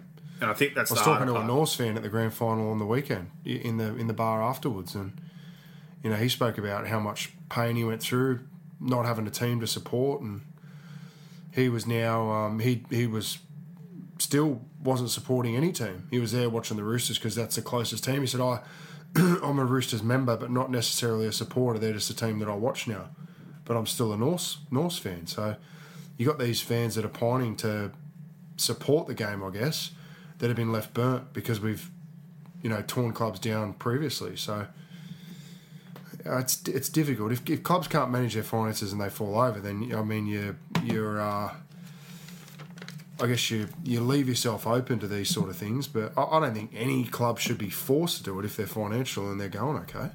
And I think that's the big point. I was going out of all the points, I get the thought that's going into it. And if they were struggling, you can still keep some in Sydney, some over there, Perth and the Sharks. There's a link there 100%. But I think the big thing, the whole point of them shutting down for the next year, the, the club and the league squad, like we said, is their development's going to net them 40 million or so. So they're making a short term decision now, which is going to guarantee their long term future. So they're not in a position where they're financially unviable. And I think the other teams that have been mentioned, you couldn't possibly relocate and they wouldn't be accepted. So if the Sharks are safe, they're about one of the only ones I think that work name wise and culture wise to Penrith, but they're also a premiership winner and got 50 years of history. Mm. So I can't cop that. And I can't cop Souths and I couldn't cop the Tigers, even though they were saying about them struggling. That's never going to happen. And they're a merged club, so there's two fan bases you're pissing off and alienating. And then the other one's Manly, who have got premiership history and have been successful in the last 15, 20 years in particular. Like, if they're struggling or not, they're not going anywhere. So a lot of the ones that have been thrown up, like, I don't think there'll be any Sydney teams being relocated, whether people like it or not. I think all the Sydney clubs will remain. Uh, if Perth comes in, I want it for the right reasons because we're financially viable, stable, we've got enough players, and we're expanding the game. I don't want to be closing teams down. Yeah. Even like your mob, like I said before. If anyone, I think if anyone was going to be shut down or started again with the Titans, but I want it to work there. Something has to work there. I know nothing has so far. AFL's not working. They're pumping God knows how much more dollar in than we are, but they're not working. Titans and three other reincarnations haven't worked. An NBL team hasn't worked. The soccer hasn't worked. But we should probably do a little bit more to help them like the AFL are. I'm not saying a complete lopsided advantage, and we obviously don't have a draft, but they need to they need to do something. But at the same time, whether you like it or not, now, and we mentioned this the other week, people don't. They're financially viable. They now have private ownership. They're not in the NRL's hands. They're not insolvent. The Frizelles and Daryl Kelly and whoever involved have got plenty of coin. Hmm. It's just a matter of whether they can get the club to be successful on the field and how patient they're going to be with the money. If they're willing to keep putting the dollar in, they're not struggling for the money. It's a matter of whether they get another two or three years into this and say we're over it. We've got the cash, but where this just can't work up here. Yeah. If that happens, then the NRL will have a real problem. But the Gold Coast won't fail now because of financial viability. They're financially stable. So again, you cannot force that to go unless that license comes up or they're available to mm. sell it. They're not going anywhere either. So, all right, last couple to quickly punch through. Biggest improvers for 2020 for Max McAlorum. I think the one team we saw this year that already improved, but I think if they stay healthy, they'll be right around the mark. Is probably Manly. Yeah, I think Newcastle. I think Manly, and yeah, if Newcastle were to get it right, considering the way they finished, they should definitely do a bit better. Uh, you know, the one I'd be interested to watch the Sharks after some of these changes and the way the year finished. That's going to be an interesting situation in the pre-season. Um, and if the Cowboys get Val Holmes, if they get Val Holmes, Michael Morgan, Clifford doesn't have a good off-season, things stabilise a bit there. I think Val and Holmes would be a huge injection for them. So there's a few teams I'd be interested to look at. Adam Chandler, two debacles in the grand finals. It's time to tell the runners to get off the field and go back to one referee with just video ref for try scoring. No, we've gone too far Yeah, down the path. uh, I I think we've come too far, unfortunately. We've said one ref a couple of times, but we're well past that now. Dinos Daniel said, How good is Cooper Cronk? He is an immortal. Just made him a life member at East. I'd like to thank you both for a great show. Look forward to it each week out of all the podcasts I listen to. Hoping this podcast is not filled with too much rooster hate back to back. Roosters hate. There's no roosters hate. We call things as we see it down the line, and we're not a fan of either. Both tip the Roosters. Yeah. Uh, Shane Attard, last one here. Haven't seen much of the dog's new hooker from Penrith Katoa. You guys shed some light, good, bad, indifferent. Great year. Keep doing what you're doing, minus the bickering. uh, we can't agree on everything. That's right. Uh, no offense for Katoa, but he was released for a reason. I don't think Penrith were really in a great position depth wise, but now they've got Koroisau uh, and obviously Kenny. They're going to push forward that way. Kenny was a manufactured nine, but was much better, I guess, just holding the fort. He's not very great attack wise, but with Koroisau there now, yeah, Katoa's had a couple of years. Um, I think discipline's an issue. Too many penalties in attack. Uh, I think he overplays his hand at times. He makes rash decisions. He puts in kicks that he shouldn't put in. He's all effort. I can't knock Katoa on that, and he's heavily aggressive in defence. But uh, I think he's too error prone, and he's just a bit irrational at times with his decision making. Yeah. But yeah, he's definitely a tough bastard, that's for sure. Has the ability to play 13 as well as 9, but I think for them, I'd keep persisting with Marshall King for the time being. I think he'll be the starting hooker for them next year, and they'll have a few good kids pushing their top squad. Jackson Topine, an Australian schoolboy back row, Jake Averillo, a six, a centre. Uh, there's some good kids coming for the dogs. You just need to be patient. In the next year or two, there's definitely some product coming through if you're a doggies fan. There you go. There's a thousand but we got them done for a huge show, literally almost two and a half. Uh, and I'll just quickly run through these bits, box to finish us off. Sezer to Huddersfield was the tip before the grand final, after the grand final. Do you see him getting picked up by an NRL club, or is the Super League his option? Do you think a Brisbane or someone would have a swing, or do you think he ends up at Huddersfield? Uh, probably, yeah, probably at Huddersfield. Yep, I probably agree with you there. Uh, I heard about Chambers to Jack Rugby. Storm have confirmed tonight he will be moving on, so I'm assuming that is now a done deal. Salary cap space open up for Melbourne. Interesting to see how that pans out, especially if Smith plays on. That'll be a huge uh, ramification. Segeyaro, uh, I don't know 100%, but I was hearing today that he's going to appeal. He thinks he had a tainted su- uh, supplement or something wrong there. If not, and it's a wider ban, isn't that four years? That'd be the end of his career, wouldn't it? Yeah, it's four years. So he'd be he's in big I trouble. I thought it was only two, but they're saying it's four. I think Wilder's four, yeah. So interesting to see what happens there. But apparently, the bits I heard today is that they're going to appeal it and they think it was a tainted supplement. Um, that's always going to be hard. The Bateman contract, how this pans out. Quick one here. We were talking uh, last week about this disappointing, bad timing. I will give him a rap for being straight up and down and honest about the situation and how he feels about it, etc. He didn't play any bullshit or play any cards. I don't think it affected the way he played. I thought he played great in the grand final as well. But apparently, the deal done by the Pommy manager had you know, clauses that said that at year one he could renegotiate, year two, etc., if he wasn't happy or whatever. Clearly, he's played above the value they've got, but I was a bit bothered the way it came about this week, and it didn't happen just because of the manager. So for hmm. Bateman, I think he needs to kind of take a bit of a step back and understand that they paid four hundred fifty thousand dollars to get him here. They still paid him three hundred fifty first year, so generally it's about eight hundred grand outlay. Yes, he's exceeded expectation, but to come up with this grand final week wasn't good. And then now to hear the price tag of close to eight hundred thousand dollars, uh, I wouldn't pay him that. What would you pay for someone like John Bateman? I'd probably pay six yeah. but eight hundred thousand off the bat, three or four year deal. I think that's he's been exceptional, but that's a huge ask for the Raiders given the investment they made to get him here and fly his family over and make him comfortable and do everything they've done. I can understand his situation. He's come and more than proven the point. He won backer of the year for Christ's sake, but yeah, I think uh, he's going to have to maybe be a bit more reasonable, in particular for them to maintain this group. If you come after one year, put a gun to their head, say you'll leave, want eight hundred thousand dollars, like you're putting pressure on more people in the salary cap situation, which they're already facing right now. So we pretty much agree on that. Rapana to Jack Rugby, I had written here. Apparently, that's pretty much all but done. Going to Suntory or someone over there, so yeah, that's that's going to hurt Canberra. it'll be a big year again for Simonsson, who I think proved more than enough he can play. Um, but yeah, they'll need some consistency next year there. I think they've got some kids to cover it. Tetevano, if he's pushed out of the Roosters, which is looking like what's happening, where do you think he goes? I'd love to see him at the Gold Coast.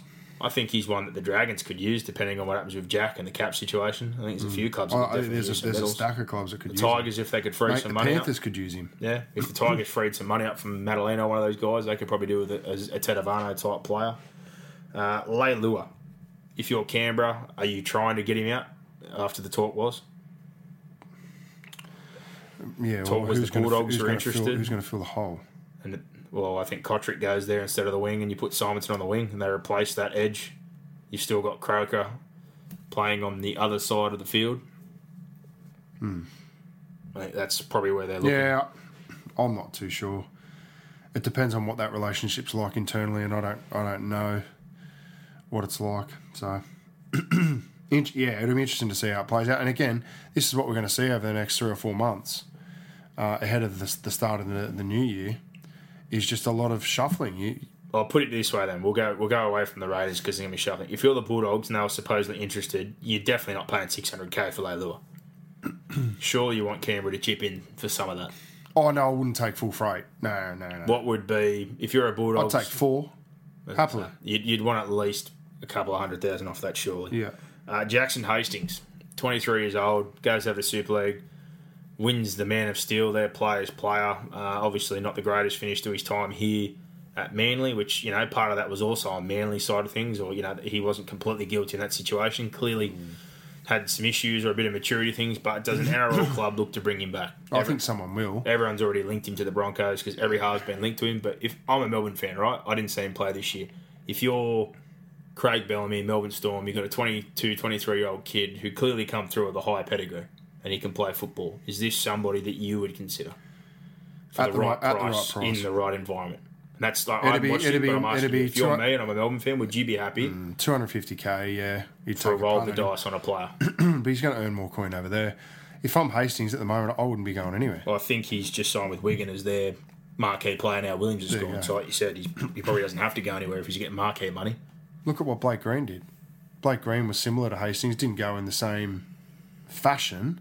Uh, he, you know, got shuffled around to a few clubs, left, really matured, you know, for five or six years over in England, won a grand final, and came back and had a really good back end. You know, he's what has he got? One more year, probably at the Warriors, one or two more years. Well, I think And I, I really think that Hastings could do the same thing. I, I wouldn't be rushing back for Hastings, especially to somewhere like Brisbane, where he's just going to be under Yeah.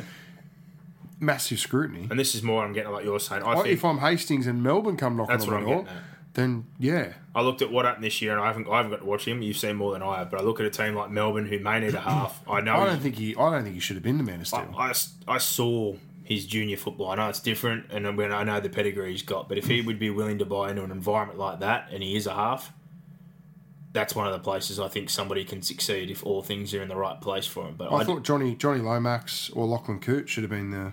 Well, there you the go. man So you saw more than I did, but that'd be interesting to see how that plays out. I'm with you though. At 23, good year. Go to Wigan, prove that point again, take Theo over. Farge, another one, had a had a really good year. Like they've won, they won the minor premiership by like twelve points. And I said to you, I'd probably agree with you. I didn't watch him, but they, they must have stolen points. That's probably the only way I can see that he won it. Is that the votes went his way because he played at Salford. Um, I'd say similar to you. Maybe if someone doesn't come Luke- interested like now, Luke Thompson, yeah, there's like a whole heap of players. stay there, play well for Wigan, do it two years in a row, and he's only going to be 24. There's still plenty of time for Jackson Hastings. Hmm. Uh, Dogs talking to Jake Friends, the one we mentioned earlier that Gossip sent through. That would be awesome for culture and the group for a year or two to have somebody like Jake Friend. I still don't know if I could see the Roosters doing it, not because of Verrills in that situation, but I think we've seen in the past that Politis definitely has an attachment to players. And early doors, when he got there, we heard that Robinson put the hard word on Friend. Not that he wasn't a good player, but he wanted improvement in kicking game and other things. Otherwise, he would move him on. But apparently, Politis wasn't big on that. Clearly, there's a different relationship now. They're a different point with what Friends achieved. Oh, sorry, Robinson's achieved in his time now. Yeah, But this could be an awkward thing moving forward. If they think Verrills is the key and that's the way they find money, it might have to be Jared, but they're going to have to find a way to get money because they've got some more next year's off contract players. From what I saw, is a pretty hefty list as well. Hmm. So they've got some decisions to make in the next 12 months. Players like Manu, Latrell Mitchell are all up for negotiation as of November 1 this year for the year after, but basically you're always working 12 months in advance for that reason. Yeah. So there's, there's, there's going to be some shuffling of the cards, like you said, in the near future, Mm. I think, to prepare for what's at stake. And on that note, Penrith is still after Jared Waerea-Hargreaves, and I think that could be the biggest off-season signing. We talk about culture and rebuilds and what they went through on this off-season just gone and what I haven't had to deal with. If they can pull off that signing, or if the Roosters are willing to let him go, which I think they've been saying to, I'd at least make him stay for the next 12 months until his contract runs out. I think that could be big business for Penrith. Real big business. yeah. Oh, if they can get him, I, Mm. I'm not sure. And the last two He's gonna points wanna leave. I've got here for you. The Dragons uh, talking to Lomax, but I, th- I heard that things weren't too great during this year. Didn't like the fact that, that he was up and down between grade, which I find disappointing because I don't think he played well enough to justify staying up at times, defensively or error wise. He's a hell of a talent. There's no doubt about that. But as we talk about it all the time, talent and potential, when you get into first grade, you need to be consistent. The talent and the potential is more than there. He's a class player, physically gifted. He's a freak, but he needs to be more mentally strong and focused during games and be more consistent. But we already heard that he had a meeting with Mike McGuire. People spotted him talking to him again at the Dally M Medals off to the side a couple of times, and now the talk is that the Raiders are already in there for 2021 or next year moving forward. So again, if you're the Dragons, are you worried about the situation? Is this someone you're really desperate to keep, or off performances you've seen last year, would you be happy to let him walk, especially if there's money being thrown at him? Yeah, tough one. Because I honestly think I th- I've watched him come through, same deal. But I thought games when he came in last year, too many errors. Yeah. Uh, defensive reads when he was at centre weren't that great. When he played on the wing, he dropped some ball. They played him at fullback one of the weeks there. He made four errors. Like he's no doubt a talent. Is it the fact that he's still so young and he's learning his trade in the NRL? I've got to be honest. I'd, I'd let him walk. But if they're talking big money and he's not happy and he's causing you grief, like you, you can't pay on potential, especially when you haven't seen enough in first grade just yet. Um, I hope for their sake though nothing happens this off season because they've still got him for another year. Yeah. Hopefully next year's a positive year for the club in general and that positive environment and things work out and he plays to his potential and he doesn't go. But it's an awkward situation when clubs are sniffing around and you're like, well, I know he's talented, but as far as application, what we've seen on field, what's on the tape so far, and if he's kicking stones, it's a hard spot to be in. Mm. You can't overpay for someone that you're not happy with at the time being. The last one, and I left it till last on purpose, the Broncos, because we talked about them too much the last few weeks. But apparently, Already. there's going to be a big announcement the next week or so about a retirement. and they reckon it's not Darius Boyd. So my guess is Matt Gillett. And if it's Yeah, not Matt I Gillett, thought Andrew McCullough. I, the word is that McCullough, and that's why I didn't have this one. They reckon that Kearney and the Warriors are willing to pay full freight to take him over there, Wow. which yeah. I think would be a mistake, to be honest. And I think he'd be good for the Warriors. I think defensively, but I think they need more out of nine for their forward pack. They need someone who puts them over. The same problem we're talking about Brisbane. You know, creating for them over the advantage line, get them forward. Um, but yeah, if, if someone's going to retire, I think it's either Gillett or Boyd out of those four big names. Apparently, Seibold's got his way. He proved the point that when I was at South, the top four or five paid players are the reason that we made the finals. This year, our top four or five players are the reason we struggled. Yeah. So basically, they, he's getting the point across that like this is our problem. This needs to be fixed. This needs to be resolved. Uh, Alex Glenn apparently offered to go to Penrith. We heard about Titans knock back all those. He was offered almost half the money, Yeah. but he's apparently that keen to stay He's going to take it. purely because he wants to be a one club man. And I think they're potentially looking at him maybe to be the captain. That he they reckon he's going to take a massive pay Yeah, and they're probably going to say to him, once we move something on, we'll give you some more coin. So No doubt. Int- like I said, I, I don't have any guarantees on any of that, but I got pretty good mail, so I think Glenn will stay. But the word about a big retirement, I, I'd have to think that's going to be Gillett or Boyd. Well, And Matt Gillett, you've got to think, right? He's been absolutely exceptional, but he's come into this season off a bad neck injury. I know he found his way back to Origin. He didn't finish that series. He barely played at the back end of the year. Like a neck injury is nothing to be playing with. Mm. So if he's struggling physically and he's got that and he's come off a year where he struggled to stay on the field at 31, 32, I'm sure he wants to obviously see the rest of his money. Um, but I don't know if that's an injury retirement or a medical retirement or something they found a hole for. But if there's one bloke's going to be retiring, I'd have to think it'd be him or Boyd. But the male is just definitely not Darius. Yeah. So some stuff to happen at Brisbane in the next few weeks. Surprise, surprise. What's new? And we'll have to wait and see if the half situation plays out. Because, like I said again, everyone's linked every single player under the moon. Apparently, Croft is the most likely. People talked about Sezer and that that grand final performance could make them look at him. I think they're smart enough to see what he put on tape the last couple of years and not go too crazy about that. And then straight away again, people mention Jackson Hastings as soon as he won that medal. So, um, yeah, there you go. This is a huge show. But Huge. this is what we do, Brock. And to wrap things up, have to thank the Penrith Solar Centre. They say defence is the best offence. So, what defence have you got in place against the nasty situation of rising power bills? Penrith Solar Centre is Western Sydney's leading solar specialist. Whilst you have little control of your team's outcome, the expert team at PSC are devoted to giving you control of your power bills back. Let the sun work for you, your home, and your back pocket. Save thousands per year in costs. It may be the difference between good or great seats when you go to watch the grand final, which is now 12 months away again. Contact the team today on 1800 20 29 30 to discuss how they can make you the real winners this season. www.penrithsolar.com.au. We've had a few people send us some photos. Box Gary, sorry, Gary Stavrakis, who was on uh, Twitter before, he had got a system a few weeks ago. Wayne Stoneman messages during the week said the boys are absolutely outstanding. So if you're in Western Sydney, get on board. And to the Pro Sports Syndicate, shout out to Will, Matt, the lads there again. Keep your eyes out for those best bets and promos. Uh, I think the back end of the year, there's been a couple of issues with the websites and whatnot, but in particular, if you like the NFL and the college football now that the NRL is done, they've had a massive past two years from the insider, the NFL guy, and the college insider. They've achieved profit margins of double digits and over. Uh, and they've had a great hit rate last year with the best bets that I put up there. I think they hit almost 80% of the NFL best bets box head. So we have to thank the Pro Sports Syndicate again for their support of the podcast. Keep your eyes open for their packages and everything they do. And maybe some Spring Carnival promos, which they've also done the last couple of Oh, years. yeah. And that's what we're on to now, mate. We love the NFL. We love the horses. One more show to go, Boxhead. One to. Uh, later in this week or either early next week, we will do our reviews and our award show, and that'll be us for the year. And unfortunately, or not unfortunately, we still love it, but there's no off season for us. We're about to head straight back into junior up season. We are, yeah. So we're going to get even busier than what we are right now. Correct. Correct. But there you Looking go. forward to it. Good Massive. grand final, good season. Uh, well done to the Roosters. Raiders fans, you should be enormously proud. Uh, I had a good feeling about them. I didn't think they could win the grand final, but man, they uh, they almost did. I said, They almost did, and that's a building block for them. There was an old saying: you used to have to lose one to win, one. one, yeah. uh, that's if anything, that that's a perfect example of losing a close one and just having that burn for 12 months and having them come back bigger and stronger, hopefully. and there's definitely still room for improvement. And hopefully, if they get growth out of the Horsburghs, the Gulers, the young guys we've talked about, that already elevates your side without making signings. And then if George Williams is even a little bit better than Sezer and can open up that right side a bit more, then we're, we're in business. Yeah. The Raiders will be a genuine threat. Nicoll-Klokstad, another full preseason work on that ball playing. There's lots of areas I can bring up that are positives if they come back with the same attitude and buy in again. Yeah. Canberra's looking very, very good moving forward. Roosters exceptional.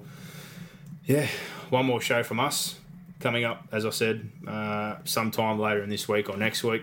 We'll post up about that at the time, and then we'll say our thank yous to the fans and everybody else and our sponsors, and more importantly, Boxhead for listening to me fucking talk shit for the majority of the time each week. But the season has come to a conclusion, and uh, yeah, I forgot one more thing actually, and it's What'd you forget, mate? we forgot the Australian side. What did you think? Did you see it? Yeah, no, I did. I did see the Aussie side. I think anyone I saw some people that I didn't mind. I think there was 15 New South Wales players. I think a lot of people yesterday were like, "Oh, this person or that." Like, you got to understand, people have had surgery. Some people are injured. I think the one area, a few people were like looking at our front row stocks, but like we're not doing that great in the front row stocks. If you look at the Origin series, McGuire played as a middle. Papalii, who's now turned into a genuine middle, used to play more lock back row. He obviously picked up a pec injury, potentially in the grand final. He might be out, so they're talking about Dale Fanu can come in and cover him. It's not unusual that in these rep games they have locks come in and play that middle right. Like it's you know that's pretty stock standard. Yeah. But there's six debutants potentially. You got Payne Haas, who no surprise he was exceptional. Paul Vaughan gets in after a couple of years of playing Origin there and being consistent. Uh, Wighton and Cotric. I think Cotric may be a little lucky, but I can understand with the injuries. Uh, they're probably going for a combination there on both sides of the field. So he's got Latrell back in to play with Addo-Carr, I'm guessing, on the left. They play Origin together. They've got a connection, coordinated with the inside back row, so that makes sense. And on the right side, Wighton with the centre, so I'm assuming he's picked Cotric on his age and ability. You can't say Gagai deserves that spot. Uh, Ferguson, why great for Origin, I guess, moving forward, heading into World Cup year. They're probably looking for some youth, so they've probably given him that tick of approval there. Yeah. Um, but yeah, there's a couple of guys obviously missing for surgery. Keary's potentially going to be out. Munster may pull out. I don't know what happens there as far as halves. Ben Hunt, I think, is probably the only one I really looked at and thought he was lucky. But they're looking at him obviously as the utility to cover for nine. In my opinion, Cook displays for 80. And if you've got Murray there, he can cover that position, and I'd rather have Wade Graham as my utility. Yeah. So, all in all, Yeah, no, the side I thought looks looks good. it's, it's definitely got some fresh legs in it, that's for sure. Yeah. I can't argue with the majority of the selections there. The uh, the women's side looks strong as well, and the 23s concept, I like that. We both, I think we're a fans of that concept. Yeah, absolutely. And same deal again. I had people blowing up yesterday going, "Why is this guy like?" You don't know who's had surgery, who hasn't. Like Sherry, uh, there's lots of guys like that that weren't named. Flanagan, I think's had surgery. Nathan Cleary's only 21. He could qualify. Like it could be even stronger, but you don't know clubs off-season surgery lists, injuries, other commitments, weddings. But like, there's some things that come in for some of these guys that end up being more important. But I like the concept of the under 23s. It's a genuine pathway for those guys to move into, uh, you know, future rep jerseys. And uh, I think France are going to have their hands full with the side we're sending over. In particular, that young forward pack. It's absolutely ridiculous. And if you want to look at it even more, in the actual Kangaroo side, we have three guys, I think, that qualify to play in the 23s team. Payne Haas is only 19. Cameron Murray still qualifies for it. And I looked at someone else yesterday. Cotric still qualifies for the 23s. Like, that's pretty Crazy, scary to yeah, think that we have three or four guys that still qualify to go back and play in that team, plus the ones that aren't available, like your Sherrys, etc. So, Yeah. Um, looking forward to those internationals, which I will probably have to try and find a bar in the US, Brock, to watch. You will. And I missed the Nines as well. The team for that. Again, people can make plenty of arguments about disagreeing or agreeing, but I just think that concept full stop's going to be exciting. Yeah, it's going to be good. I'm heading along, so can't wait. There you go. Now we'll wrap it up. Mate, thanks for sticking out for another late night. Only uh, one more to go. One to go. So, no more late nights. I'm coming after work and having you having to have your ears bleed because I talk way too much shit. But to all our listeners out there, thank you very much for the season as it is. What an absolute ripper of a grand final. I know it's marred in controversy, but let's try to look at the positives. It was a ripper game, two ripper sides, both going to be contenders again next year. Tune in for our last show upcoming at the end of the week.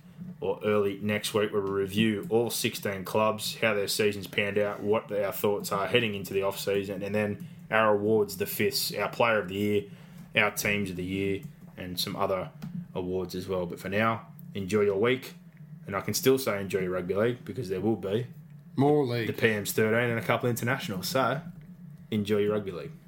Bring it on. Give us more. Give us more. Where are you going? Where? What, what, what, what, what's going on here? Is that it? Is that it?